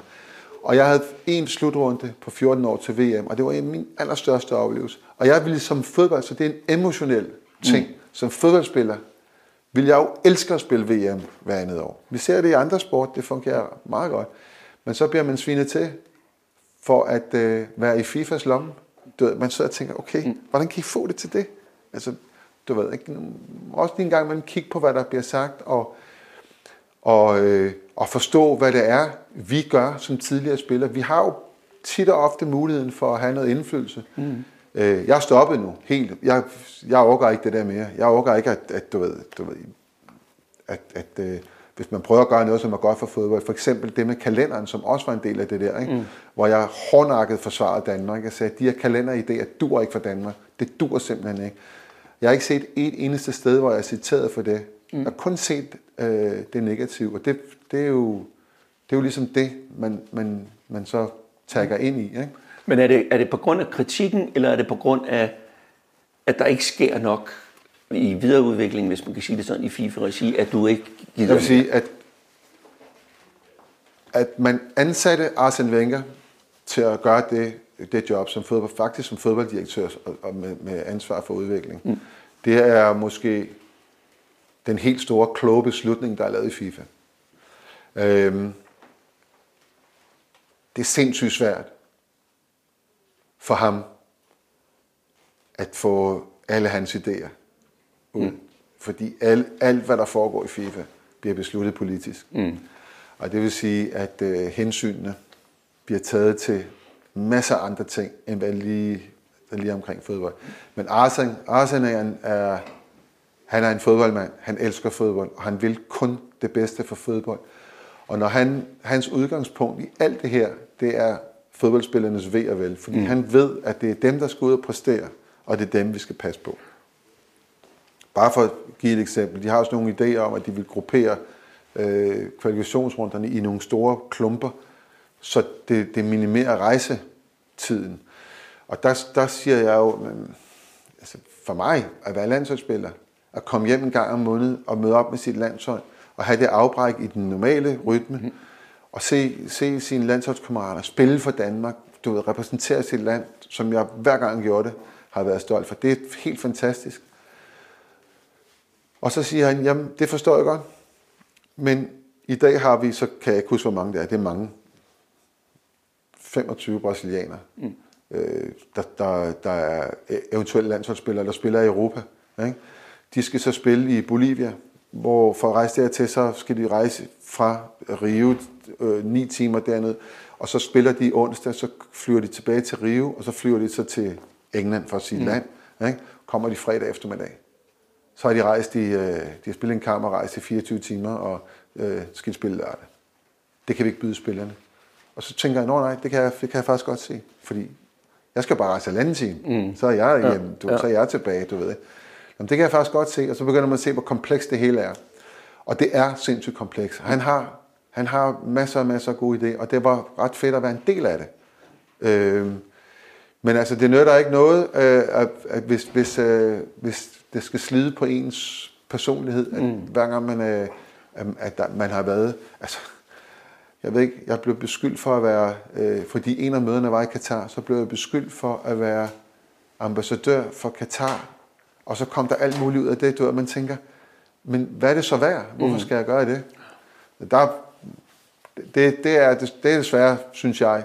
Fordi når man har muligheden for at hjælpe og, og drive noget, noget, at have en indflydelse på, mm. på, øh, på noget, man selv tror på er bedre for fodbold, øh, så, så, så i den sidste ende har jeg så bare gjort op, så du hvor skal jeg så bruge mine kræfter på det? Og der er jeg meget mere involveret i Manchester United nu, og så bruger jeg, bruger jeg det der og, mm. og, og hjælper til i, i, i de ting, som jeg nu hjælper til med derovre. Øh, og det, det får jeg så kan man sige, den samme tilfredsstillelse ud af. Mener du, at fodbolden, altså det er en dræbende virus for fodbolden, at man tænker politisk, økonomisk, mere end man tænker fodbolden? Se, nu bruger du en vending, ikke? Ja. som hvis ikke er meget forsigtig nu, ikke? så er det mig, der har sagt det. Men det er det ikke. Det vil jeg lige understrege. Mm. Men altså, øh, vi har tre former for politik, som styrer vores verden. Ikke? Vi, har, vi har selvfølgelig verdens, den, den øvre verdenspolitik, mm. så har vi vores øh, nationale politik, så har vi også i de fleste lande selvfølgelig kommunalpolitik, øh, men som på en eller anden måde øh, driver og leder vores land. Og så har vi sportspolitik. Mm. Og der er i princippet ikke nogen forskel på det. Det handler om, det, det er folk, som, øh, som øh, det politikere har. De har, øh, de har, de vil gerne bestemme, træffe beslutninger, være i centrum af ting. Og sådan er det bare. Sådan er det øh, i, øh, i vores øh, lokale, altså KBU, SBU, JBU mm-hmm. og nyheder vi forskellige. Det er i vores i DBU, det er selvfølgelig i UEFA, det er i FIFA. Og når du når ud på de der, altså bare tage UEFA, øh, hvis du kigger på UEFA's medlemslande, hvor stor forskel der er, sprogmæssigt, øh, kulturmæssigt, på et meget lille bitte område, øh, det at blive enige om ting, jamen det, er jo, det er jo ikke helt nemt. Det er det jo ikke, og derfor så bliver det jo, det bliver afstemninger og kompromiser, ligesom øh, i politik. Øh, at være formand for UEFA er en stor ting. Det er en prestigeposition. Mm-hmm. Du, øh, du bliver inviteret til alle mulige. Øh, og du er en af de store personligheder i verden. At være formand for FIFA er jo endnu større. Der er, det, der er verden, du ved, din, øh, din iPad. Du kan, du kan tage telefonen, og så, så kan du nærmest komme til at tale med hvem som helst. Mm. Sådan er den position. Og, og det er, hvis ikke du kan blive præsident i USA, eller du ved, så, så er det jo en kæmpe position. Mm. Og der er ingen forskel på det. Og derfor så bliver beslutninger jo tit og ofte truffet øh, i, i, øh, altså politisk, hvor, altså hvad, hvad, hvor kan jeg blive min position? Mm. Og det er ikke kun, nu tænker jeg ikke kun på præsident, jeg tænker på alle, der sidder i, øh, mm. i de forskellige øh, bestyrelser, udvalg og øh, executive committees. De, de vil gerne blive der, fordi mm. der er, det er et spændende liv at blive, øh, og for, for meget lidt arbejde, mm. at blive serviceret. Men går det ud over fodbolden? Det, Altså, jamen, vi er, altså, FIFA har 207 medlemslande. Mm-hmm. Der, er jo, der er jo så meget forskel på, på hvordan, vi, hvordan vi ser fodbold imellem de der øh, 207 lande. Der er kæmpe stor forskel på, hvordan USA de ser vores sport, fodbold, mm. til hvordan vi, man ser det i Danmark og i England for eksempel. Sådan er det bare. I, I USA har man turneringer, der ingen konsekvens har. Der er ingen, der rykker ned. Mm der er på tidspunkter, på grund af deres, øh, deres øh, altså, øh, scouting eller signing-system, ikke? på et tidspunkt er der, kan det nærmest betale sig at tabe en kamp, for så kommer man foran i køen, du ved, mm. i, i, i deres draft. Altså, der, det er helt anderledes den måde, de gør det på. Der er skrabe regler for, hvor mange penge de må bruge på deres, på deres aflønninger. Der er skrabe regler for, hvilke positioner de må bringe ind, og så videre. Det er der. Og, og Sydamerika fodbold helt anderledes. Det er, det er nærmest livsstil for millioner af mennesker. Det er det, det, det, det hele drejer sig om, det er fodbold. Og det ser du også måske nogle steder i øh, sydlige del af Europa, men du ved, i, det, det er det jo ikke i Danmark. I Danmark betyder fodbold rigtig meget. Men vi skal også have noget for pengene, ellers kommer vi ikke. Men mm. det, altså, så på den måde er der så meget forskel og det er jo klart, når man, når man så repræsenterer de her områder, så har man også en helt anden måde at, øh, at, øh, at se og, og bestemme på, kan man sige. Hvad vil, vil man have ud af fodbolden? Hvad vil man give fodbolden? Så jamen, det er jo nødt til den sidste ende at være politisk kompromis hele tiden. Mm. Og kompromiser er, de er som oftest ret gode, fordi de, de får ikke ødelagt noget hurtigt. Det er, det er som regel små ting, der bliver mm. flyttet. Øh, hvor hvis man havde en person, der bestemte alt, så kunne man godt forestille sig, at det blev flyttet over i en retning, som de fleste mennesker ikke vil være tilfredse med. Mm. Og det er det, der er pointen i det, at det er farligt først at gå i gang med noget, hvor man ikke ved, hvor langt man selv kan være med. Det kan lyde lidt øh, meget teoretisk nu. Men hvis man er fast, hvis han nu havde været fast på at sige, at han ikke fortryder det her. Og det, det siger han til sidst, han fortryder det, men på den måde, altså hans øh, job i Katar. Men på, på den måde, at han trækker sig ud af det hele nu. Øh, alt sådan noget med, med arbejde med, med blandt andet ambassadørposter i de lande. Øhm, og, og i, altså på en eller anden måde kunne jeg jo have sagt det fra starten. Men han ville ikke snakke om det, og så snakker han om det alligevel. Og så kommer han egentlig med en pointe til sidst. Han trækker sig ud af det hele. Mm. Og det er igen det der, man skal, og jeg ved, det er skidesvært, men den, man, man er nødt til at have det i hvert fald på forhånd.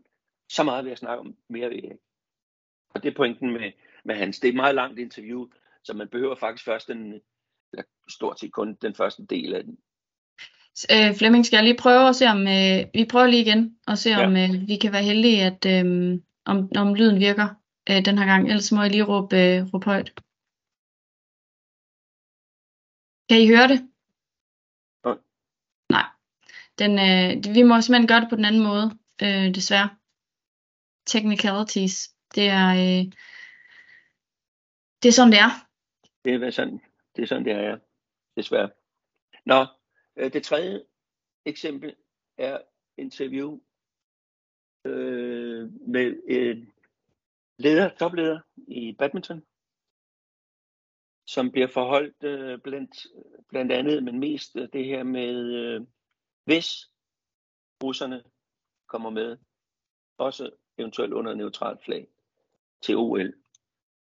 Hvad vil man så gøre i badmintonforbundet, hvis en, en af spillerne nægter at spille mod en eventuel øh, afnationaliseret russer, må man måske kalde det. Og, øh, og det bliver der øh, pænt øh, svaret på. Men der bliver ikke, øh, der bliver i første omgang bliver der svaret på, at øh, badminton øh, forbundet mener, at øh, de skal spilles, der skal spilles, øh, også hvis der kommer russere med, og så videre. Og så bliver vedkommende forholdt, at jamen hvad nu, hvis en atlet, en, en spiller i det her tilfælde, insisterer på ikke at ville spille. Om så badmintonforbundet vil bakke op, eller ikke bakke op. Jens Majbom, hvad er jeres holdning til, når jeres spillere skal til at spille mod russere, øh, selvom Danmark boykotter Rusland? Ja, vores tanke er, at i udgangspunkt, så det, støtter vi faktisk, at der kan være en boykot mod Rusland. Men det er ikke noget, vi selv beslutter. Det er noget, som vores øh, internationale forbund har besluttet sig for, at de vil lukke, give mulighed for det igen fra februar af. Øh, måske under neutral flag, det er jeg faktisk ikke, ikke helt klar over. Og den beslutning, vi har taget omkring det, det er, at vi kommer ikke til at træffe nogle beslutninger, som gør, at vores spillere bliver gisler. Altså ikke kommer til at stille op. Men kan I sikre jer, at de ikke bliver gisler? Fordi de kommer jo til at være afsender på, at nu er der pludselig en dansker, som stiller op mod en russer. Jeg kan sige, det giver sig den forstand, det er, at vi kommer ikke til at trække os fra nogle aktiviteter, øh, så, så kan vi ikke udføre vores erhverv. Så det synes vi ikke er rimeligt, at vi som øh, idrætsgren skal, skal, skal tage, tage, det, tage det skridt, når vi stadigvæk, kan man sige, som nation øh, arbejder med de her øh, lande, blandt andet så også andre steder end, end Rusland.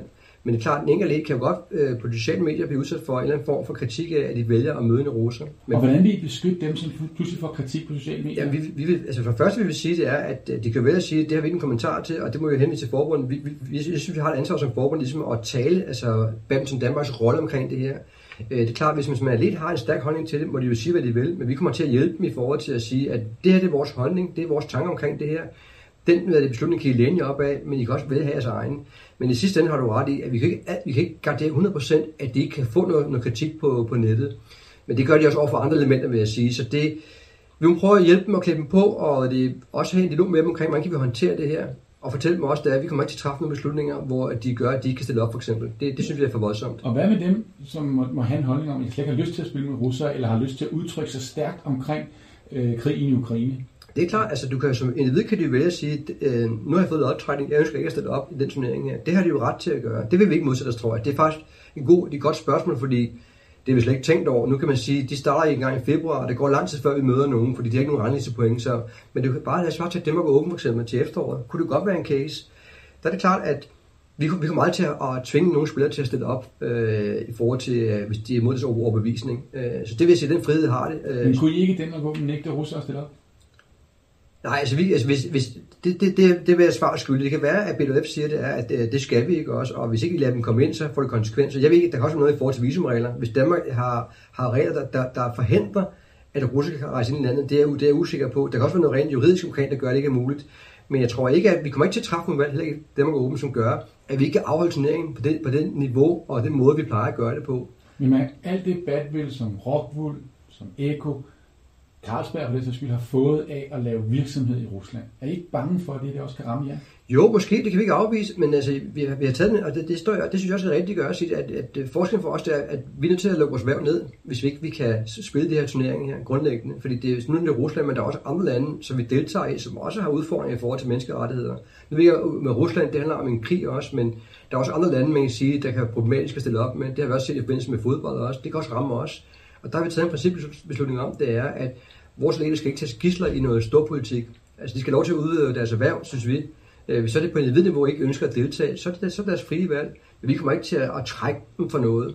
Øh, hvad det så kommer til at føre med sig af kritik, det må vi jo håndtere på den måde. Jeg, synes, jeg kan sagtens stå på mål for det er også rent etisk. Vi, har, vi, vi, vi går ikke ind for at krænke som menneskerettigheder, men vi skal gå heller ikke ind for, at vi som et selvstændigt forbund skal have en konsekvens, som gør, at vi ikke udfører vores værv. Det er ikke rimeligt. Så må vi også stoppe med at lave samhandel med de her lande generelt på alle mulige andre fronter. Medicin, kød, hvad det nu kan være. Så må det være en national strategi, at de her lande vil vi simpelthen ikke have noget samhandel med. Øh, så må vi, så det kan vi måske godt bakke omkring, men det er jo nok ikke det, vi lige er jo. Det, nu, altså det jeg bare vil sige, at verden er nogle gange øh, ikke sort-hvid, den er grå, den er grå, der er meget gråzoner, ikke? og det kan være svært at navigere i, vi står i nogle dilemmaer, men øh, vi kommer ikke til at tage vores atleter som gidsler. Det ønsker vi ikke. Tak. Yes. Men det her, det, det har ikke kun noget at gøre med, om det er en, øh, hvad skal man sige, badmintonforbundets rolle som sådan, men det er den, hele tiden den interviewteknik, man kommer over for, at bare fordi svaret har været der, så skal man ikke tro, at den er færdig, den her seance. Fordi så kommer der en ny variant lagt på. Hvad nu hvis? Og det, øh, der kommer øh, vedkommende også i, dilemma er lidt, måske ikke det helt rigtige ord, men han, han siger i hvert fald, det er sgu et godt spørgsmål, det har vi ikke tænkt over. Og der, der kommer virkelig nogle ting der, hvor, hvor der kan bores ind, altså hvor, hvor man skal være vågen, hvis det kommer til sådan nogle øh, et halvkritiske, eller det er det virkelig kritisk, øh, problemstillinger. At der, der man, og det er svært som atlet, men specielt som idrætspolitiker, så er man altså nødt til at vide, hvor man vil hen, når man skal svare. For ellers så, så hænger det til sidst i, i en løs tråd, hvor, hvor ingen ved hverken op eller ned, og vedkommende bliver så, han redder den, øh, vil jeg så sige, øh, men ellers kan vedkommende blive udstillet øh, så forholdsvis gevald. Det bliver i hvert fald en konfrontation, som medierne vil tage op, hvis ikke man er klar over, hvor man, hvor man gerne vil hen og lande den er selvfølgelig i det her tilfælde øh, lidt mere til en øh, idrætspolitiker end til en atlet. Men i, i det store hele er skabelonen den samme, kan man sige.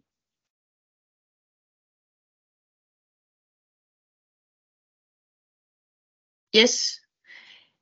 Så, øh, så kan du lige bare sådan øh, opsummere med de her tre øh, videoer, hvad er de, sådan, de, de vigtigste pointer, øh, Flemming, som, som de her eksempler af videoerne, de ligesom giver? Ja, jeg vil sige, at den første øh, med landsholdsmålmanden fortæller, at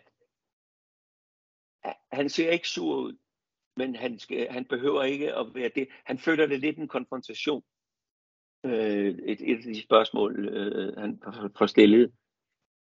Og, og derfor så, så vil han bagefter, der, der står han øh, ikke, så, ikke så godt i billedet, øh, i, i det offentlige billede.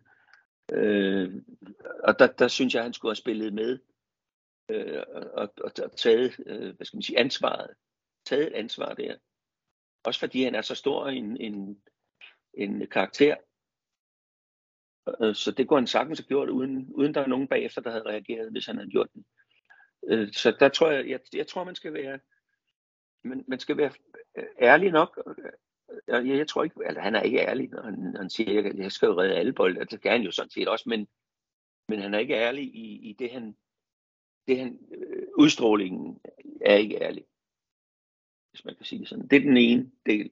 Den anden del, det er den der med, hvis man på forhånd gør sig klart noget, man ikke vil snakke om, og så alligevel gør det, så skal man bare vide, hvad er det så, du gerne vil snakke om, når du alligevel gør det. Øh, og det, det er sådan en, det er sådan en, der kan bruges i så mange tilfælde, at hvis man ikke vil snakke om det, så skal man være klar på, at man ikke vil snakke om det.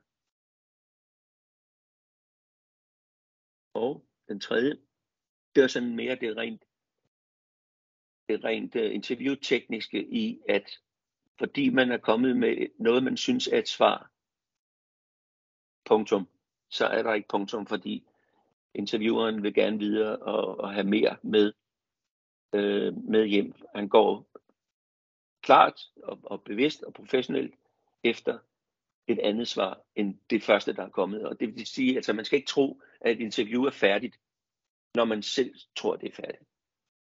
Så man skal bare være ops på, at det kan sgu godt fortsætte det her. Altså, hvad, hvad, hvad vil han? Jeg ved godt, man kan ikke tænke det i øjeblikket, fordi det er, nogle gange er det også meget hektisk lige efter en event for eksempel, eller efter, ja, efter en konkurrence. Men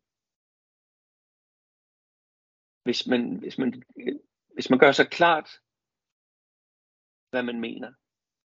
Man kan også godt, man kan sagtens i øvrigt, man kan sagtens øh, spørge øh, intervieweren, det synes jeg, man er i sit ret til, hvad skal vi snakke om? Altså, fordi så har man også en fornemmelse af, når er det min tredje plads her, eller er det fordi, det var en, en russer, jeg var op imod, eller så, hvad, hvad, er det, vi, hvad er det, vi hvad er emnet her? Det kan man godt øh, sagtens og med rette spørge om på forhånd. Alright. Uh, Nej, det yes. Øhm, er der nogle spørgsmål til, til det her? Nu øh, desværre, øh, vi får sat videoerne ind i, øh, i, øh, i den endelige optagelse, som vi, vi også sender ud til, og vi skal nok også sende de der videoer inden. Øh, hvad hedder det? Er der nogle spørgsmål? Ellers har jeg nemlig lidt. Ja.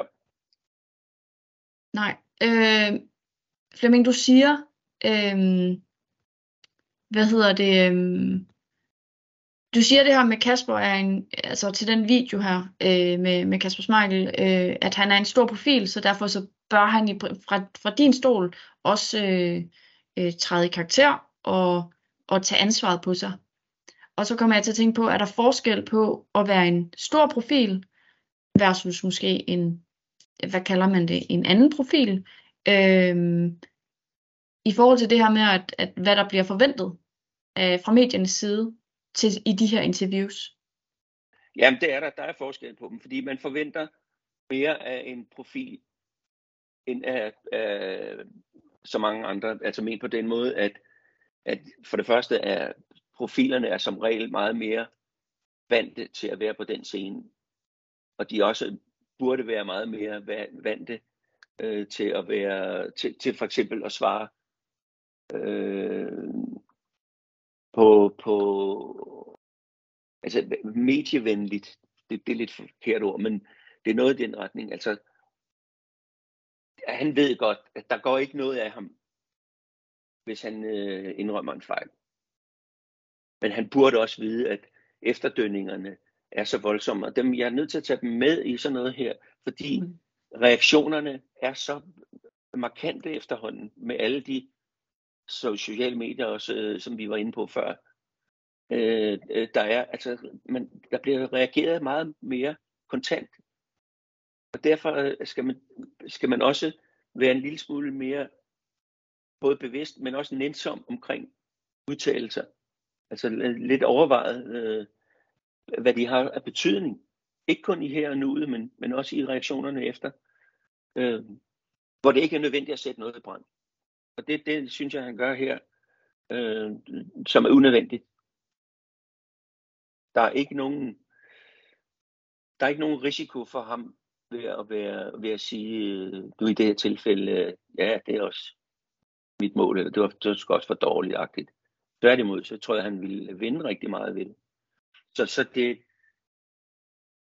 øh, altså, ja, der er forskel. Også fordi man forventer mere af en profil. Hvis vi kalder ham en stor profil. Mm. Øh, så forventer man mere, at, øh, at øh, hvad skal man sige, øh, at, at også gå ind og, og, og tage et, et ansvar for sin egen præstation. Mm. Og så bare lige opfølgende, inden vi øh, drøner videre til næste og øh, sidste del af, af den her session. Øh, er der så forskel på, øh, ud fra din profil, om medierne vil spørge øh, omkring de her politiske svære emner, eller er det bare over en kamp, og vil de gå til de forskellige profiler med forskellighed, eller vil de bare gå ens til? Giver det mening, mit spørgsmål? Nej, ja, men det giver, altså over, over, overskriften vil blive det samme, men øh, de vil gå til forskelligheder, altså forskellige øh, medier. Altså hvis Information sender en øh, medarbejder til Paris, så er det jo en, en helt anden måde, end hvis, end hvis øh, Ekstrabladet kommer og spørger om, om øh, for eksempel noget stort politisk, altså i forbindelse med krigen i Ukraine eller, eller Mellemøsten-agtigt, øh, eller øh, for den sags skyld, altså øh, sikkerhed eller doping eller LGBT. Øh, øh det, det er klart, der, der er stor forskel. Der er også stor forskel på, hvordan de behandler tingene, hvor, hvor nogen er meget mere uddybende i det. Altså, hvis, hvis, hvis øh, en af tv-stationerne kom og sagde, jeg har lige to spørgsmål, jeg vil stille dig. Så er der kæmpe forskel på, hvis de kommer og siger, kan vi lave et øh, sit-down interview? Så sidder man stille og roligt og fortæller, øh, og bliver spurgt, øh, og, og så vil det blive brugt i en, i en mere sådan, øh, hvad skal man sige, sådan uddybende, øh, en uddybende aflevering af det interview, end hvis et, øh, en eller to spørgsmål, fordi der bør du have et svar med det samme. Der kan du ikke komme ind i en baggrundsfortælling. Øh, øh, så det er derfor, man også skal tænke på det der, vi har snakket om i starten med forskelligheden af de medier, øh, der, der kommer. De gør det på hver deres måde, og der er nogen, der bare skal bruge en clickbait, øh, Øh, og der er nogen, der skal bruge en, øh, en hel side på i Information eller Jyllandsposten øh, eller Politikken øh, ved at forklare en af atleternes øh, øh, mening eller øh, holdning øh, til nogle ting. Og, øh, og begge dele skal man bare være klar over, øh, er der og, og kommer. Men jeg vil sige, altså hvis vi snakker profiler, så er, nu gjorde jeg Kasper Smakkel til profil, og det er han jo i en vis grad. Men jeg vil sige, altså alle atleter, der kommer til OL, er profiler i mine øjne, så, så, så der, vil være, der vil være en fokus på, på, på alle øh, under sådan et, et OL, fordi det er bare det, at I eller de kommer med, er jo fantastisk i sig selv. Yes, Jamen Flemming, jeg tænker, at øh, vi, øh, vi går, øh, går lidt videre til sidste, sidste del. Jeg har lavet nogle, nogle spørgsmål, som måske kan være relevante, øh, som man kan, man kan bruge og reagere på, og man kan, og man kan øh, I kan også gøre det indbyrdes, eller I kan gøre det her, eller I kan skrive eller sige det øh, til mig, øh, hvad I synes, hvordan I selv vil reagere på de spørgsmål. Så, så jeg, jeg kan prøve at lige at læse dem op, øh, hvis I er med på den. Altså, der er et, der er jo sådan set er, er lige ud, men vi har, vi har, øh, vi har den lige berørt det sådan set. Altså det er jo, det er jo den der, det er jo den der, øh, der vil komme stort til efter hver eneste konkurrence. At man kommer ud fra, fra eventen. Øh, nu er det sådan set OL, at det er jo ikke lige på samme måde. Altså mange gange er det jo meget officielle pressemøder også, der er til et OL. Øhm, øh, og så er der mulighed for os at selvfølgelig lave de der såkaldte en-til-en øh, interviews også. Øh, men det, det er jo på en lidt anden måde, det foregår til de store events, end til nationale konkurrencer øh, i, i, i Danmark. Øh, men der, der er jo altså den der sædvanlige, men når man kommer ud fra, fra sin øh, konkurrence øh, og bliver spurgt, hvordan har du det lige nu og alt det her, øh, det betyder meget for dig at, komme med til U, eller bla, bla, bla, bla, bla. Alt det der sædvanlige, kan man sige. Og der er det, der, der, der skal man ikke være bange for at svare som, altså så fyldesgørende ud fra ens eget, som overhovedet, overhovedet muligt. Øh, altså ikke ryge med på den der, det, det er meget sådan næsten naiv spørgsmål, hvordan har du det lige nu? Men der, er det, men der skal man bare give, i min verden i hvert fald, give sig selv rigtig meget, fordi jo mere man giver sig selv der, jo mere skal journalisten tænke over, hvad fanden skal han, hun nu spørge om? Altså men på den måde, at så er det ikke sikkert, at man kommer ind i nogle kontroverser. Når man så har åbnet selv øh, ballet og, og, og taget, næsten taget øh, øh, før øh, øh, depression. Øhm, og og der, altså det, det er bare for at tage et, et eksempel i, at man kan godt selv styre rigtig meget af interviewet, hvis man bare åbner posen. Ikke privat posen, men for, for, for mere end bare lige, ja, jeg er dødglad i dag. Øh, det, det er altid dag. Fordi så, så, er det, så har man afleveret det hele til, øh, til den anden part, kan man sige. Jeg kunne godt tænke mig, et, et, eller der er et spørgsmål, som måske nok kommer øh, igen på, på en eller anden øh, vis øh, under OL til en øh, af jer, eller dem, der er der øh, med til OL. Øhm, nu har vi, vi har en atlet ude, der har lige været konkurrence og gået videre i sin øh, konkurrence. Og øh, bliver spurgt, øh, nu skal du møde en russer på lørdag. Øh, han skulle have mødt en øh, ukrainer øh, her, før han skulle møde dig der. Men ukraineren ville ikke stille op mod ham. Hvad siger du til det? Mm. Øh, det er en ting. Men er der nogen, der har lyst til at, øh, at give nogle refleksioner på, hvad, hvad de eventuelt vil, øh, vil sige til sådan et, øh, til, til sådan et spørgsmål?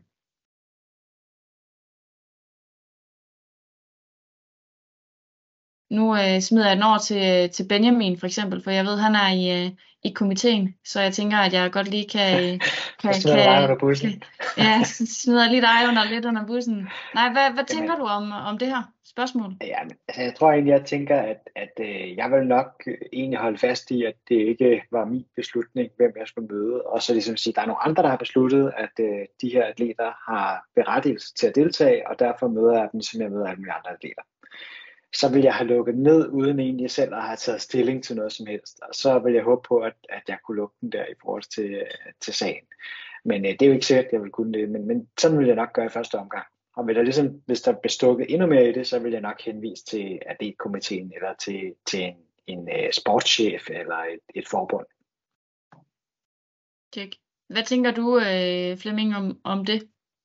Jamen, det er, er nok det rigtige den rigtige vej, øh, specielt det sidste øh, omkring at smide den, smide den videre. Altså, man kan godt nå at aflevere sin personlige holdning, og så alligevel smide den videre til, øh, til øh, den endelige hvad skal vi sige, beslutning, eller det er vedtaget af, åh, oh, den igen, øh, at det er vedtaget af, af IOC, øh, at de skal være med her, og det danske forbund, eller det danske olympiske komité bakker det op. Så, så det kan man godt henvise til, men man vil blive spurgt til sit personlige holdning. Det er der ingen tvivl om.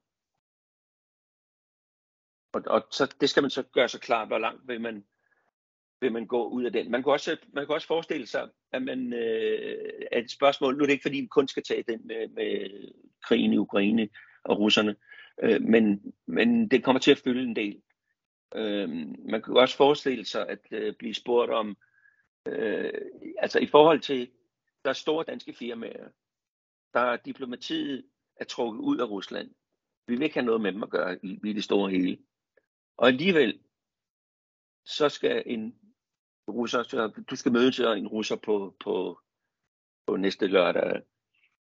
Er der ikke noget, er der ikke noget kontroversielt i det? Altså, når, når holdningen, generelt holdningen til Rusland er, som den er, hvordan kan du så forsvare, at du gerne vil møde en russer? Eller er det i orden, at han er her? Hun.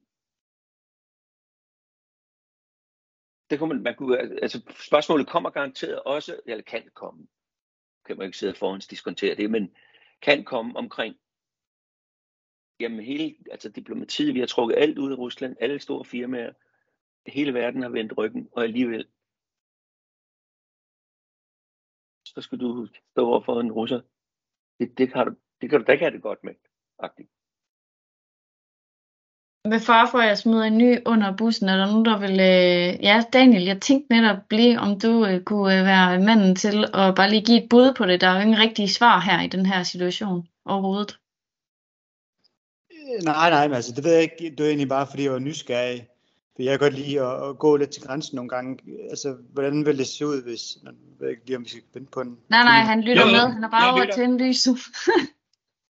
Altså, hvordan ville det se ud, hvis man så var lidt fræk i det og sige, jamen, nu har jeg endelig en mulighed for at give dem en ordentlig omgang, eller et eller andet øh, på den måde, eller altså, ved min person, så vil jeg nok prøve, at, fordi jeg konkurrerer også med en russer, jeg har blevet spurgt til det, så plejer jeg at vente om at sige, jamen, jeg bruger det ligesom som motivation i, min træning, at så skal jeg gøre alt, hvad, hvad jeg kan for at sørge for, at, at de ikke vinder over mig, eller jeg ligesom sætter dem på plads, eller et eller andet på den måde, eller om det så bliver for, for banalt, øh, nu når man snakker om krig og død og ødelæggelse, som det er, de er i gang med. Øh, altså, skal man passe på med det, eller må man godt sådan være, øh, tage det lidt ned på, på jorden? Der tror jeg personligt, at man kan gå lige så langt, som man selv synes. Man skal bare vide, at man skal bare vide, øh, konsekvenserne kender man ikke, men øh, man kan måske nogle gange regne dem lidt ud, men men jeg synes, hvis man, hvis man har en holdning, og man, at, uanset hvad den nu er, så kan man godt gå så langt, som man selv synes øh, kan forsvare det. Altså, det, er igen det der med at være ærlig, hudløs ærlig, og hvor meget skal man åbne sig. Det er de to ting, som, som i det her tilfælde, som i det her tilfælde er, kan bruges, men det er et betændt område, og derfor er det, derfor er det, øh,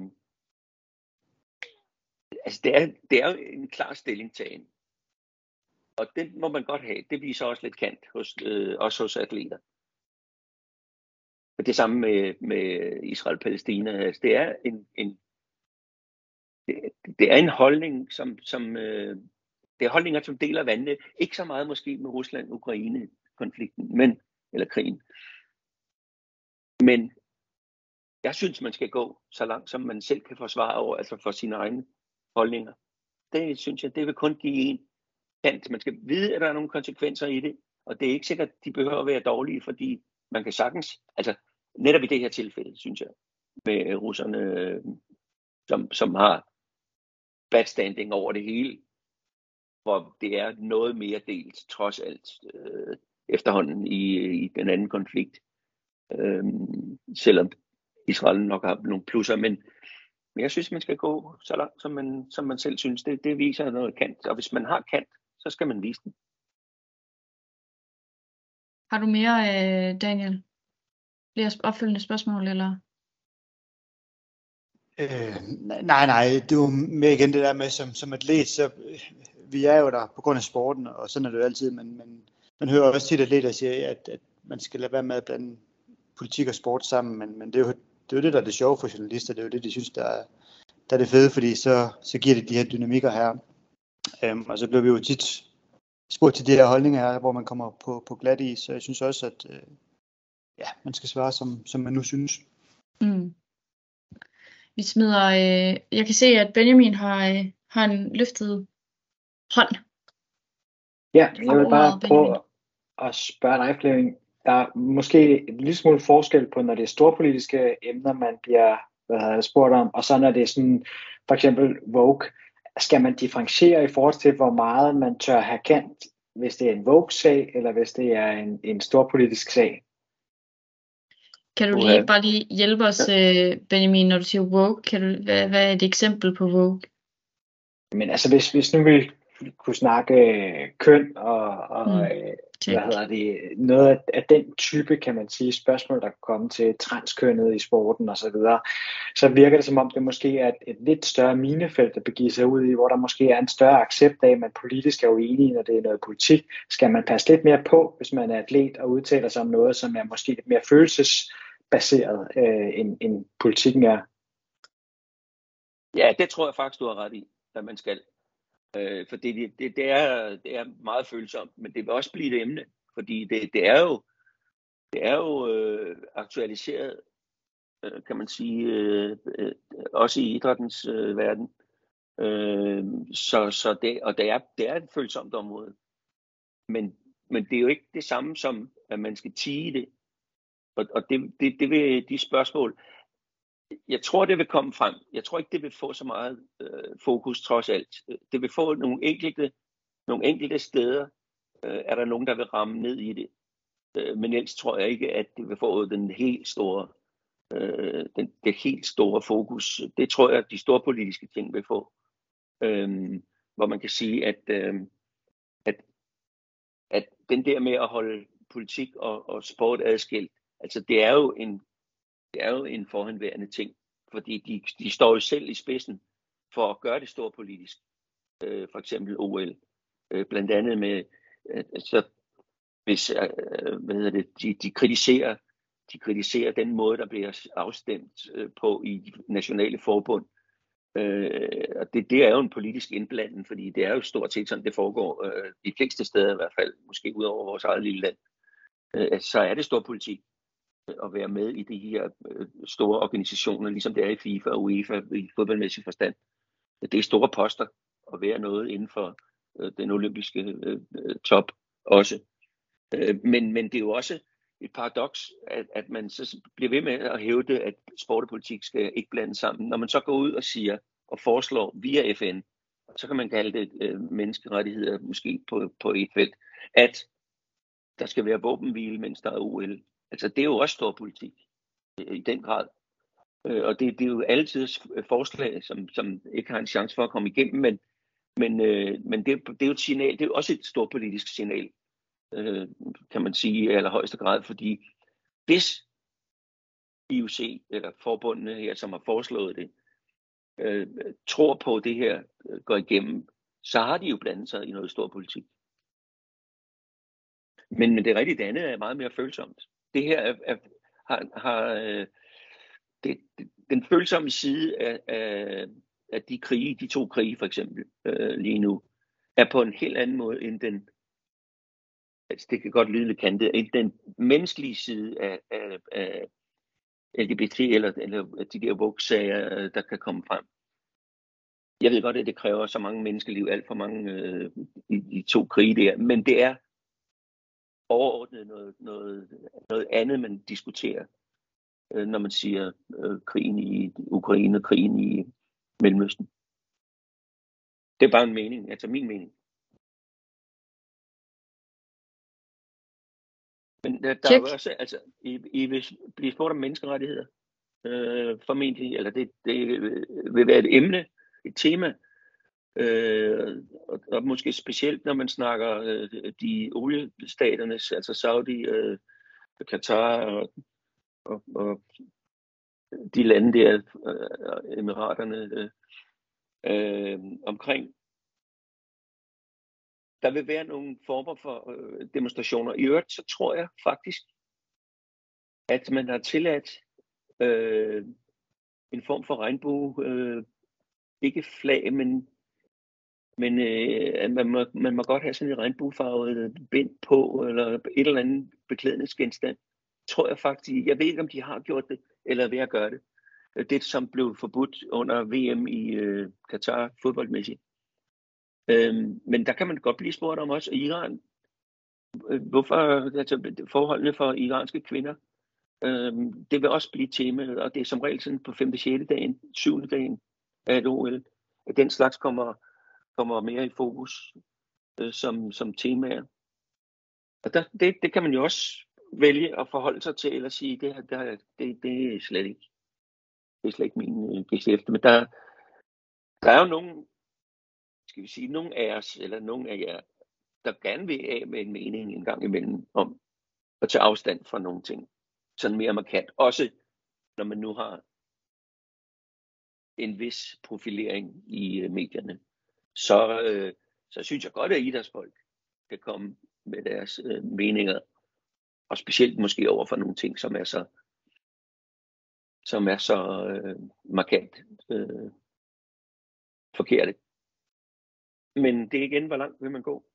Det var ikke så konkret det der med menneskerettigheder, men det, det er et af dem i hvert fald, som man godt kan, kan tage stilling til. Altså hvor langt, hvor langt skal øh, de olympiske lege? Nu vil man gerne stoppe de der to krige øh, ved, ved at lave en eller anden form for våbenhvile.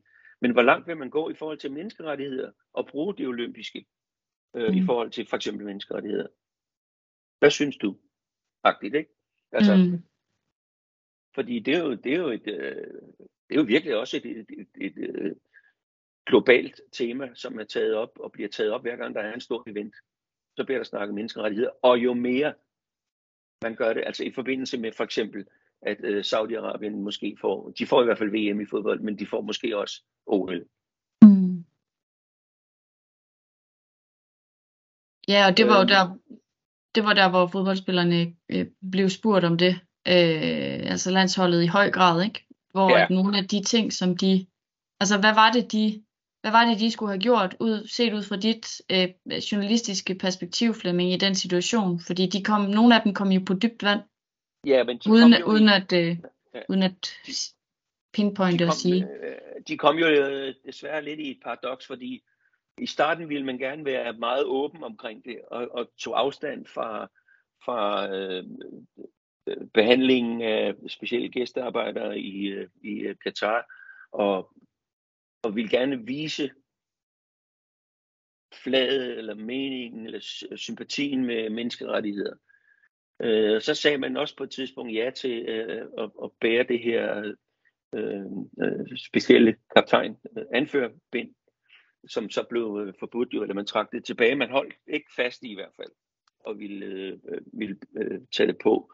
Men problemet var, at den åbenhed, den gik over i, at det blev pludselig alt, næsten alt, øh, handlede om holdningerne til menneskerettigheder, til Katar, Katars behandling af, af, af, af nogle af deres egne, men også af specielt gæstearbejderne. Og lige pludselig så kunne de ikke håndtere den. Der, havde, der glemte lederne bagved i hvert fald, at det var dem, der skulle have taget overhånden. Mm og lade spillerne sige, vi slår Spanien på lørdag. Det, altså, det mm. blev, det blev, det blev, det blev så meget den åbenhed, man gerne ville, den måde, man gerne ville mene nogle ting på, at det øh, gik ud over koncentrationen og øh, præstationerne. Øh, jeg har bare et opfølgende spørgsmål hvad vil der være, altså, og det kan være, at det er et, et, et, et vanvittigt dumt spørgsmål, det jeg stiller nu, men hvad vil reaktionen fra medierne, øh, hvis vi sådan helt hypotetisk skulle have sagt, at landsholdet øh, var gået ud, eller nogle af spillerne var gået ud og sagt sådan, jo, det er da, det er da grotesk, øh, at der er de her øh, forhold øh, under sådan et stort event, og så vil medierne nok spørge, jamen hvorfor spiller du så overhovedet? Øh, og en spiller så havde sagt, jamen det er da også forkert i sin, i sin øh, i situationen, altså i den her situation, vi står i nu.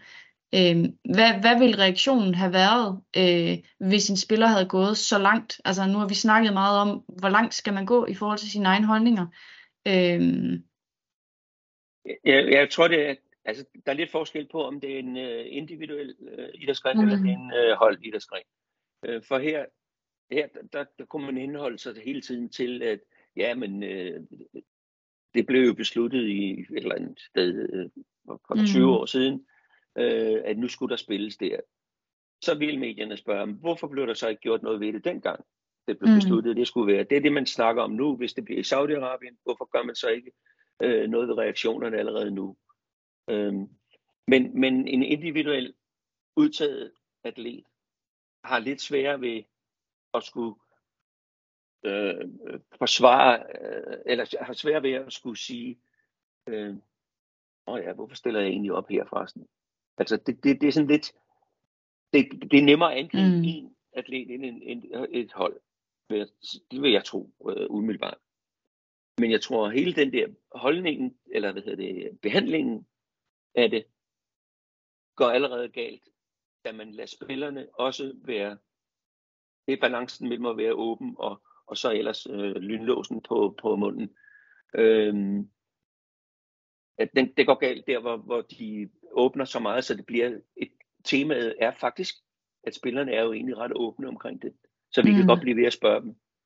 Vi kan godt blive ved med at bore i, i hele det der øh, det er ikke særlig komplekse øh, øh, scenarie med, med, hvad man skulle eller, eller mene eller ikke mene. Men det var ens egen, deres egen åbenhed, som vi alle sammen var glade for, som måske også startede dem hen ad vejen, indtil de fik sagt, ej, nu er det nok.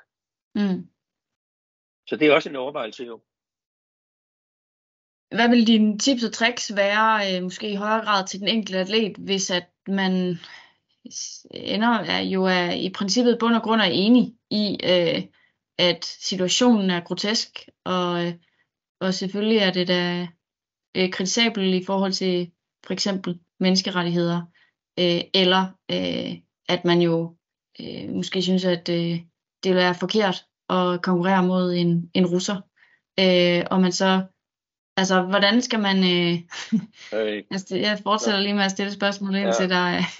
men, men, men, øh, men hvad er det... Øh, hvad, hvad, hvad vil... Hvis man går ned ad den vej, øh, hvad kan være det, det, det positive aftryk, og hvordan kan man komme ud af, af sådan en situation med... Ja.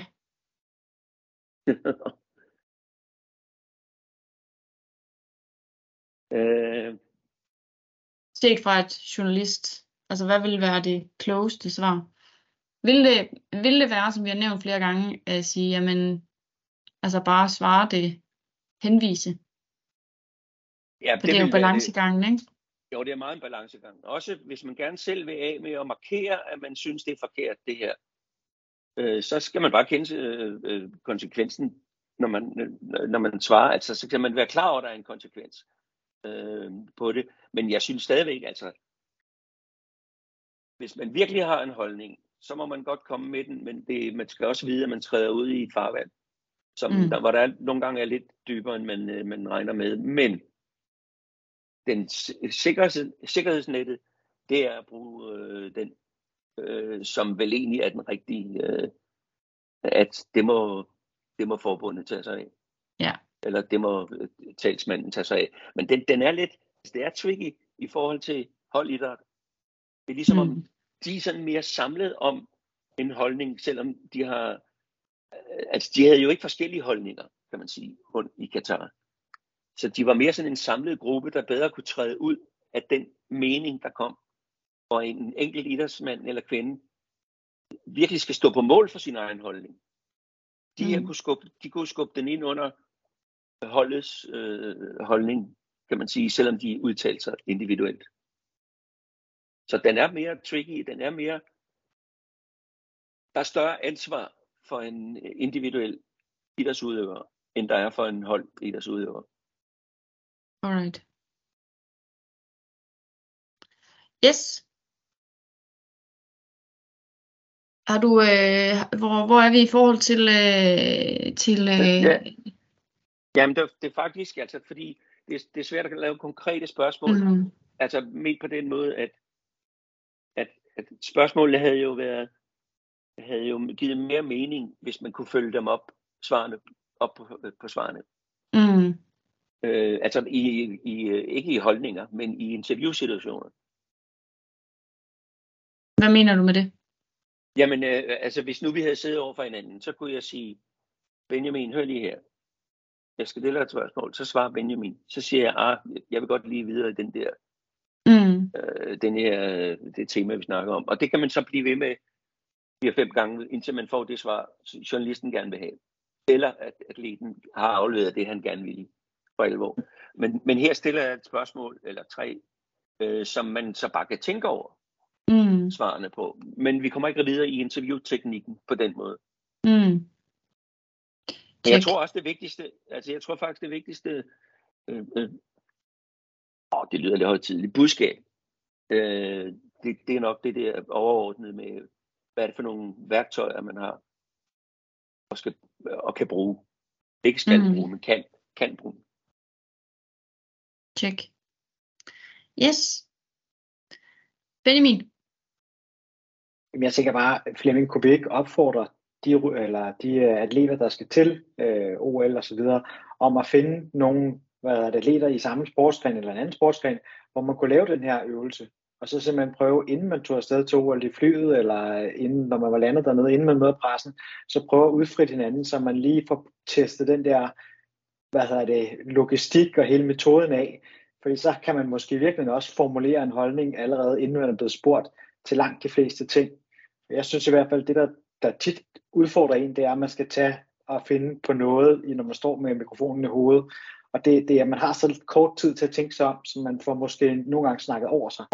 Men hvis man ligesom har en plan, lidt ligesom politikere, hvor man egentlig har en sætning, man kan blive ved at sige, er, er det ikke en meget god løsning, ligesom at sige, i stedet for det, du kunne have lavet nu, så kunne man lave det med en, med en uh, sparringspartner. Det er super god idé. Øh, nu ved jeg ikke, hvem der er med i at, at, at pressefolk. Dem kan man jo også læne sig lidt om, eller informationsfolk, eller hvad de egentlig hedder. Øh, Ja, fra forbundet. Dem, ja, dem kan man Ja. selvfølgelig læne sig meget op af øh, i, i sådan nogle situationer. Altså det er meget vigtigt også at understrege, at det her er ikke en krig mod medierne. Det er heller ikke en krig mod meninger. Øh, det, det, er en, det, er bare nogle, det er bare nogle ting, man skal være opmærksom på. Og som du siger, at det, det, det er svært, fordi situationerne kan være så forskellige.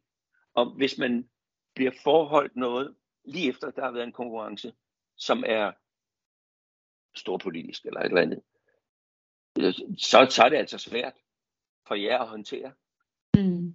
Øh, der, der står en, en forberedt, nogle gange i hvert fald forberedt øh, øh, journalist, uden at have været, uden at have fået pulsen op på noget tidspunkt, og kan bedre komme med de ting, han gerne vil, eller hun gerne vil have.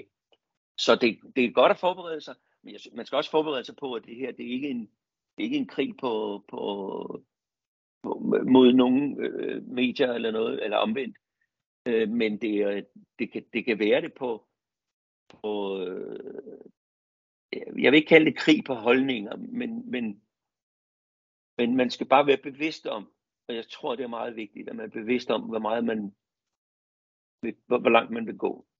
Mm. Så, sådan, sådan vil jeg sige det. Men det er, en- det er en kanon god ting at, at lave de der øvelser. Også fordi der kommer nogen, I kommer, I kommer med forskellige erfaringer, måske fra nogle interviewsituationer, Yes. som, man lige kan, som man lige kan stikke ind. Hov, det, den, det skulle bare godt, den, den havde jeg ikke lige tænkt over, den der. Men jeg synes også, altså, I skal også passe på ikke at bruge for mange kræfter på det. Fordi så, så er det måske koncentrationen, at så bliver man sådan, så kan man blive helt sådan stiv i tanken, ved tanken om at skulle, at skulle udtale sig til, til nogen. Men jeg synes, det er vigtigt i hvert fald at have, at have det afprøvet, og lige tænke over nogle af, nogle af tingene i hvert fald.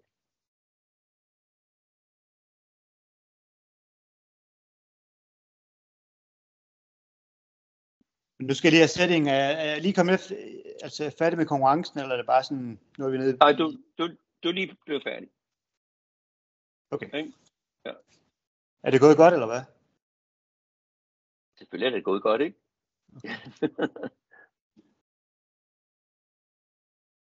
Nå, Daniel, Alright.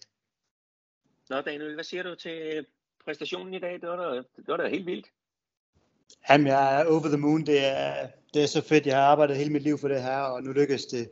Endelig den helt store medalje. Jeg, jeg har vundet alt, hvad der kan vindes, øh, og nu, øh, nu, nu øh, kan jeg endelig sætte en tyk streg under det her. Så det var mega god opbakning. Publikum var med. Det savnede vi fra Tokyo af, så det var fedt, fedt at komme ned og mærke noget liv og stemning igen. Så jeg er bare helt vildt glad. Hvad var det, der lykkedes sådan specielt i dag? Jamen altså, det er jo at dyrke elitesport, det er jo tit øh, nærmest at gå på linedans. Det, der, der er så mange ting, der skal gå op i en højere enhed, og jeg er så stolt over, at øh, det er mig og min træner, vi har arbejdet med. Det, det lykkes i dag, fordi en ting, det er ligesom, hvad man laver i træningslokalerne, men ligesom at kunne få det ud til, til en konkurrencesituation, hvor der er så meget pres på, det, det er sjældent, man gør det, og det lykkes i dag, så det kunne simpelthen ikke have gået bedre. Nu skal du, øh, du skal godt nok i kamp igen på lørdag øh, mod en, øh, en russer. Øh, der var en ukrainer, han skulle have mødt på, på vejen øh, på sin, på sin øh, vej her. Øh, men han trak sig, fordi han ville ikke møde en russer. Hvad sagde du til at skulle møde en, en russer?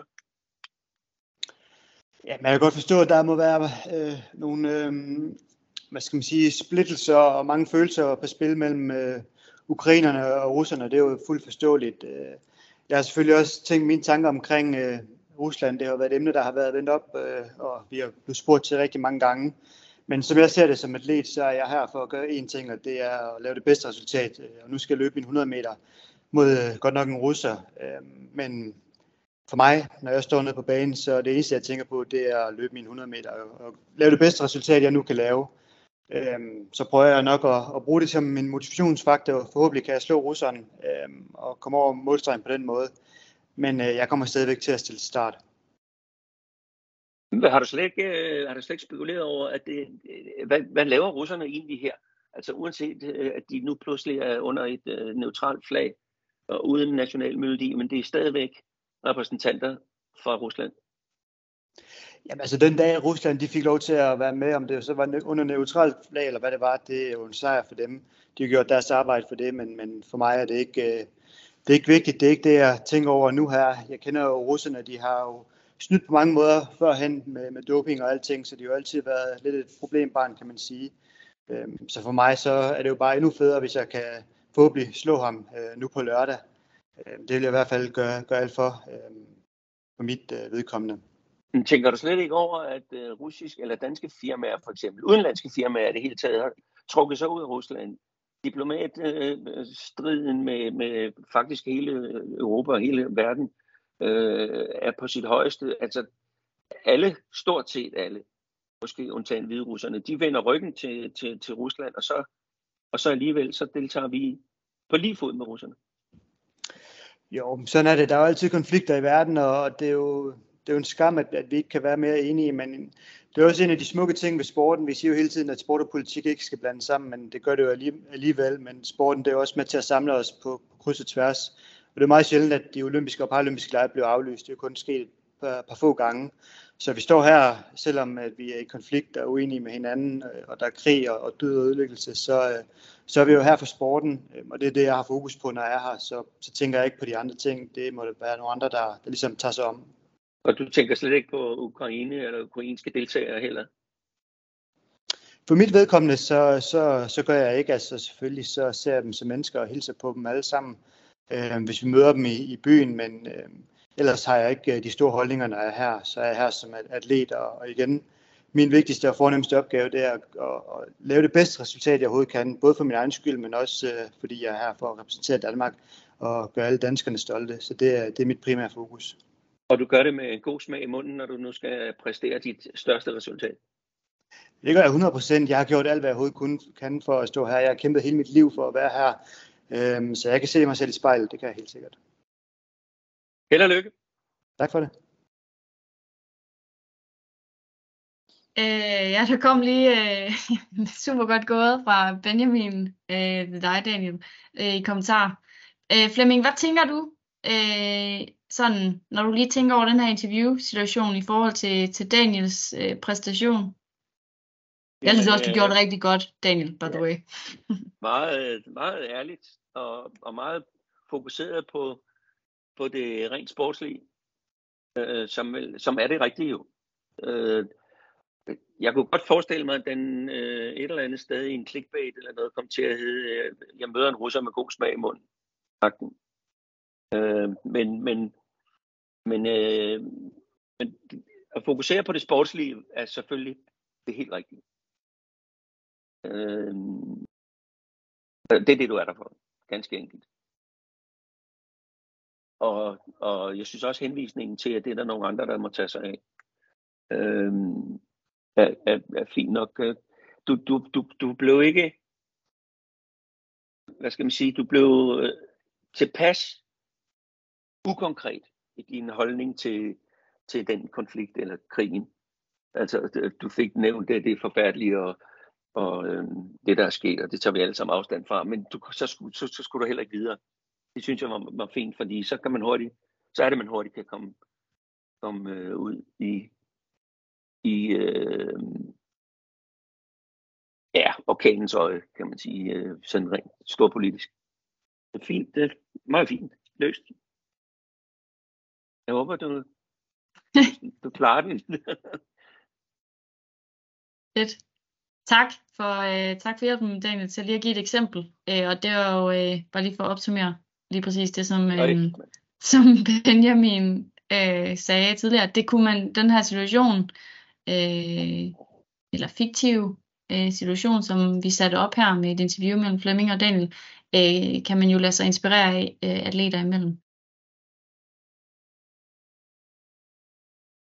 Hvis I også er der, så synes jeg, at vi er kommet rimelig meget langt rundt omkring. Der vil jo altid være det, når man sidder sammen, for eksempel. Så vil der, vil der altid være en anden dynamik i, i snakken. Altså, der, det er nemmere at bryde ind, hvis man mm. kan sige det sådan. Øhm, og, og, øh, men jeg synes bare, jeg synes, vi kom, vi kom rigtig godt rundt. Som sagt er det ikke nogen formaninger eller noget omkring øh, hverken medierne eller atleterne eller øh, øh, forholdet mellem de to parter. Øh, og det er heller ikke noget med, sådan skal du gøre, sådan øh, bør du gøre. Men, men det er bare nogle, nogle redskaber til, øh, at, at man, kan, man kan bruge, og lade være at bruge, men kan i hvert fald tænke over, øh, når, man, øh, når man møder op. Altså, som jeg sagde indledningsvis, så er der for det første forskellige medier. Og det tror jeg, det, det er de vigtige ting, man skal være klar over, eller være på forkant med. Øh, der er så meget forskellighed i, i mediebranchen. Øh, så skal man også tage en mente øh, tid og sted. Altså, det er virkelig en kæmpe forskel, og det ved I alle sammen. Kæmpe forskel på at øh, snakke med en, en øh, mediejournalist, øh, i, i egne omgivelser, altså hjemme i, i klubben eller træningsstedet, øh, under lidt roligere forhold, med halvanden måned til konkurrencen starter. Og så stå nede i orkanens øje, hvor det hele bimler og bamler på bedste vis, men der er virkelig tryk på, på kedlerne. Der er høj puls alle steder. Øhm, og der, det kan være tæt på en konkurrence, det kan være lige efter en konkurrence. Øh, og der, skal, der kommer en igen forresten i, i morgen. Øh, og, det, og der er nationaliteter, der er sprog i alle retninger. Altså det hele er bare så meget anderledes og større ved et øh, OL. Øh, og det skal man også, også tage med, at det, det kommer til at gå hurtigere det hele, og det kommer til at, at blive med en højere puls hele vejen rundt. Så det, det er de vigtige ting, det er, det er at gøre sig klar, hvad det er for nogle forskelligheder mellem medierne øh, og, og tid og sted. Er betydelig, øh, en betydelig faktor til, hvor, hvor, hvordan hvad skal man sige, dialogen vil forme sig mm. mellem journalist og, og atlet. Tjek. Vi har faktisk lige fået et spørgsmål øh, fra Christoffer. Øhm, både at han lige øh, giver et totalt øh, hvad, hvad kan man sige, knivskarpe interview, Daniel, siger han øh, først, så det er en ros til, til Daniel selvfølgelig. Øh, men han skriver også, at det, den interview-seance, I har haft der, øh, I havde, øh, hvordan ville de forskellige medier, medies overskrifter lyde øh, på sådan et interview? Altså nu nævnte du lige clickbait, øh, Flemming, øh, som, som et eksempel. Øh, at, at, at, vil, hvad er dine tanker omkring det? Jamen, jeg tror, at øh, der er nogle medier, og det er jo selvfølgelig de, øh, de hurtige medier, vil nok bruge den med, at øh, nu kan jeg ikke lave øh, rubrikken helt præcist, men den med, at, øh, at øh, Daniel har en god smag i munden, selvom han møder en russer. Øh, det vil være noget i den retning i hvert fald. Okay. Øh, øh, så tror jeg, at øh, så tror jeg, der er nogle medier, der vil bruge den med øh, afstandtagen til, til konflikten, men det skal ikke gå ud over min, min sportslige, øh, min sportslige præstation eller ambition. Den tror jeg, der er nogen, der vil bruge. Den, den, den kunne de såkaldt, den skal man passe på, jo, de såkaldt seriøse øh, medier, altså de er i hvert fald lidt, lidt tungere medier, hvis man kan mm. sige sådan, øh, bruge. Øh, så vil der formentlig et eller andet sted på SoMe, hvad der står, hvad fanden stiller du op for mod en russer? Nej, det, det, det, det, vil være, det vil være meget delt, fordi altså, på, på de sociale medier er det jo, er det jo øh, det kan jeg godt tillade mig at sige, fordi det, det, det er sådan personligt, der er der både højre og venstre drejet, der sidder der. Og, og men på den måde, at, at øh, de her store konflikter, der vil de alt for højre drejet, de vil ikke, de er alt for sure, eller hvad man skal sige, de, de, vil, de vil bare bakke op om, at ja, der er en russer, det er fint nok, ikke? De vil mm. ikke gøre ud af det. Men, og der er jo heller ikke noget kontroversielt i det, i det her. På den, altså der, der er jo ikke, Daniel har ikke taget stilling mellem Rusland og Ukraine på nogen måde. Mm. Så, så, så det er der ikke nogen, der kan skyde noget ind, øh, ind i det. Men, men øh, den der, jeg tror den der med at øh, afstandtagen, men det skal ikke gå ud over min, min øh, sportslige, øh, jeg er her for, for sportens øh, skyld, hvis man kan sige det sådan, min egen og sportens skyld. Mm. Den, den, vil, den vil de, de lidt tungere øh, blade, den vil de, øh, den vil de tage med. Check. Godt. Er der andre spørgsmål fra jer derude? Og jeg tænker øh, også bare lige, mens folk lige måske øh, giver en tanke. Øhm, selvfølgelig, hvis øh, på bagkant af det her, sender vi jo også øh, øh, et lille spørgeskema ud øh, i forhold til, om, om, det her har, om vi har ramt noget af det rigtige øh, i forhold til, hvad I har brug for osv. Men der er jo også altid mulighed for, at øh, hvis jeg som sidder øh, og ser optagelsen nu, øh, og ikke har været med her live, øh, har nogle, nogle opfølgende spørgsmål, må I altid sende dem øh, i vores retning, og så skal vi nok øh, videreformidle det til, øh, til Flemming øh, og få, øh, få nogle skriftlige svar øh, den vej igennem. Øh, det det jeg tænker jeg helt sikkert. Ja. Jeg vil godt lige sige også, at, at, at øh, jeg synes, man med helt ro i scene kan, kan læne sig op af, af ens egne øh, øh, forbundsfolk, eller hvem der nu kommer med i, fra, fra Danmarks Olympiske, den olympiske komité. Fordi der er nogle, øh, der, der er virkelig relevante mennesker, som ved, hvad, hvordan man kan håndtere de her ting, øh, når der kommer nogle kontroversielle øh, situationer. Og der, der tror jeg, jeg tror, at den lære, man har efterhånden har fået, den vil gøre, at, øh, at de kan tage sig af de storpolitiske kontroversielle ting. Helt bestemt. Det var nu også ment mere som til det øh, workshop-materiale, øh, eller det her, vi har, du har gennemgået, Flemming, hvis der, hvis der var nogle opfølgende spørgsmål til det, øh, når de ser det. Helt enige med, at når de står i optakten til, til, til uanset om det er OL, eller VM, eller EM, eller hvilken konkurrence man står til, så, så, er, så er vi i komiteen jo enige i, at man skal række ud til til de dygtige, kompetente kommunikationsfolk, som, som sidder rundt i, i forbundene helt enige. Øh, det var mest ment som, øh, ja, øh, i forhold til den her workshop. Øh, Daniel, du har et spørgsmål, kan jeg se. Øh, jamen, det var egentlig også bare en opfølgning til, til det her, fordi øh, også med at bruge forbundet, fordi nu blev jeg også spurgt ind til, jeg, jeg tror, at russerne, de må godt være med til de paralympiske lege, har de besluttet nu, om det så er neutralt flag, det tror jeg, det blev besluttet lidt senere. Men der blev også kontaktet af DR for at høre omkring det. Øh, og jeg havde ingen holdning til det på det tidspunkt, altså jeg vidste ikke, hvad der op og ned i det. Øh, altså, jeg var godt regnet ud, men altså i forhold til at sige noget omkring det, så jeg sagde, at jeg skulle lige vende tilbage, og så tør jeg egentlig også bare kontakt til forbundet for at høre, hvad der lige op, op, op og ned i det her, hvad er vores holdning. Bare for at få en eller anden form for grundlag, kan man sige, og så vendte jeg tilbage. Det er selvfølgelig ikke alle situationer, man har, har mulighed for det, men altså hvis det er de der mere kritiske ting, så, så er det en god idé lige at sige, at jeg vender lige tilbage med, med det, og så, så man ikke kommer og roder os ud i et eller andet mærkeligt, som man ikke har nogen forstand eller holdning til, og så bliver der alle de her mærkelige overskrifter, og så siger man, at det var slet ikke det, jeg mente. Mm. Øhm, så er det bedre lige at, at trække følehånden lidt tilbage, og så, øhm, hvad skal man sige, bruge de støttefunktioner, vi nu har.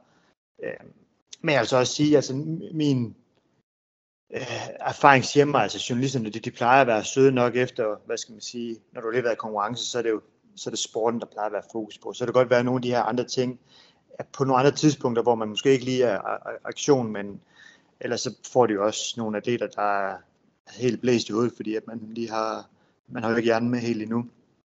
Øhm, så det tror jeg ikke, man skal være alt for bekymret for, men det er altid en god idé lige at gøre, gøre til tanken. Så det er egentlig bare lige øhm, nogle observationer.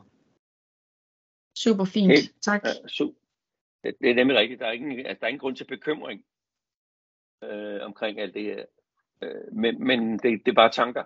Altså, man skal, man, man skal gøre sig nogle tanker, fordi, fordi medieverdenen fylder så meget, som den fylder, og fylder endnu mere nu på for så mange forskellige måder, end den har gjort. I hvert fald øh, tidligere, også de seneste år. Ja. Tusind tak for jer, der har været med live, og, øh, og også mange tak, øh, Daniel, for lige at, øh, at være, øh, være testkanin i det her fiktive interview, vi havde. Øh, og tak for spørgsmålene øh, fra jer andre, og så ønsker vi jer en rigtig god aften.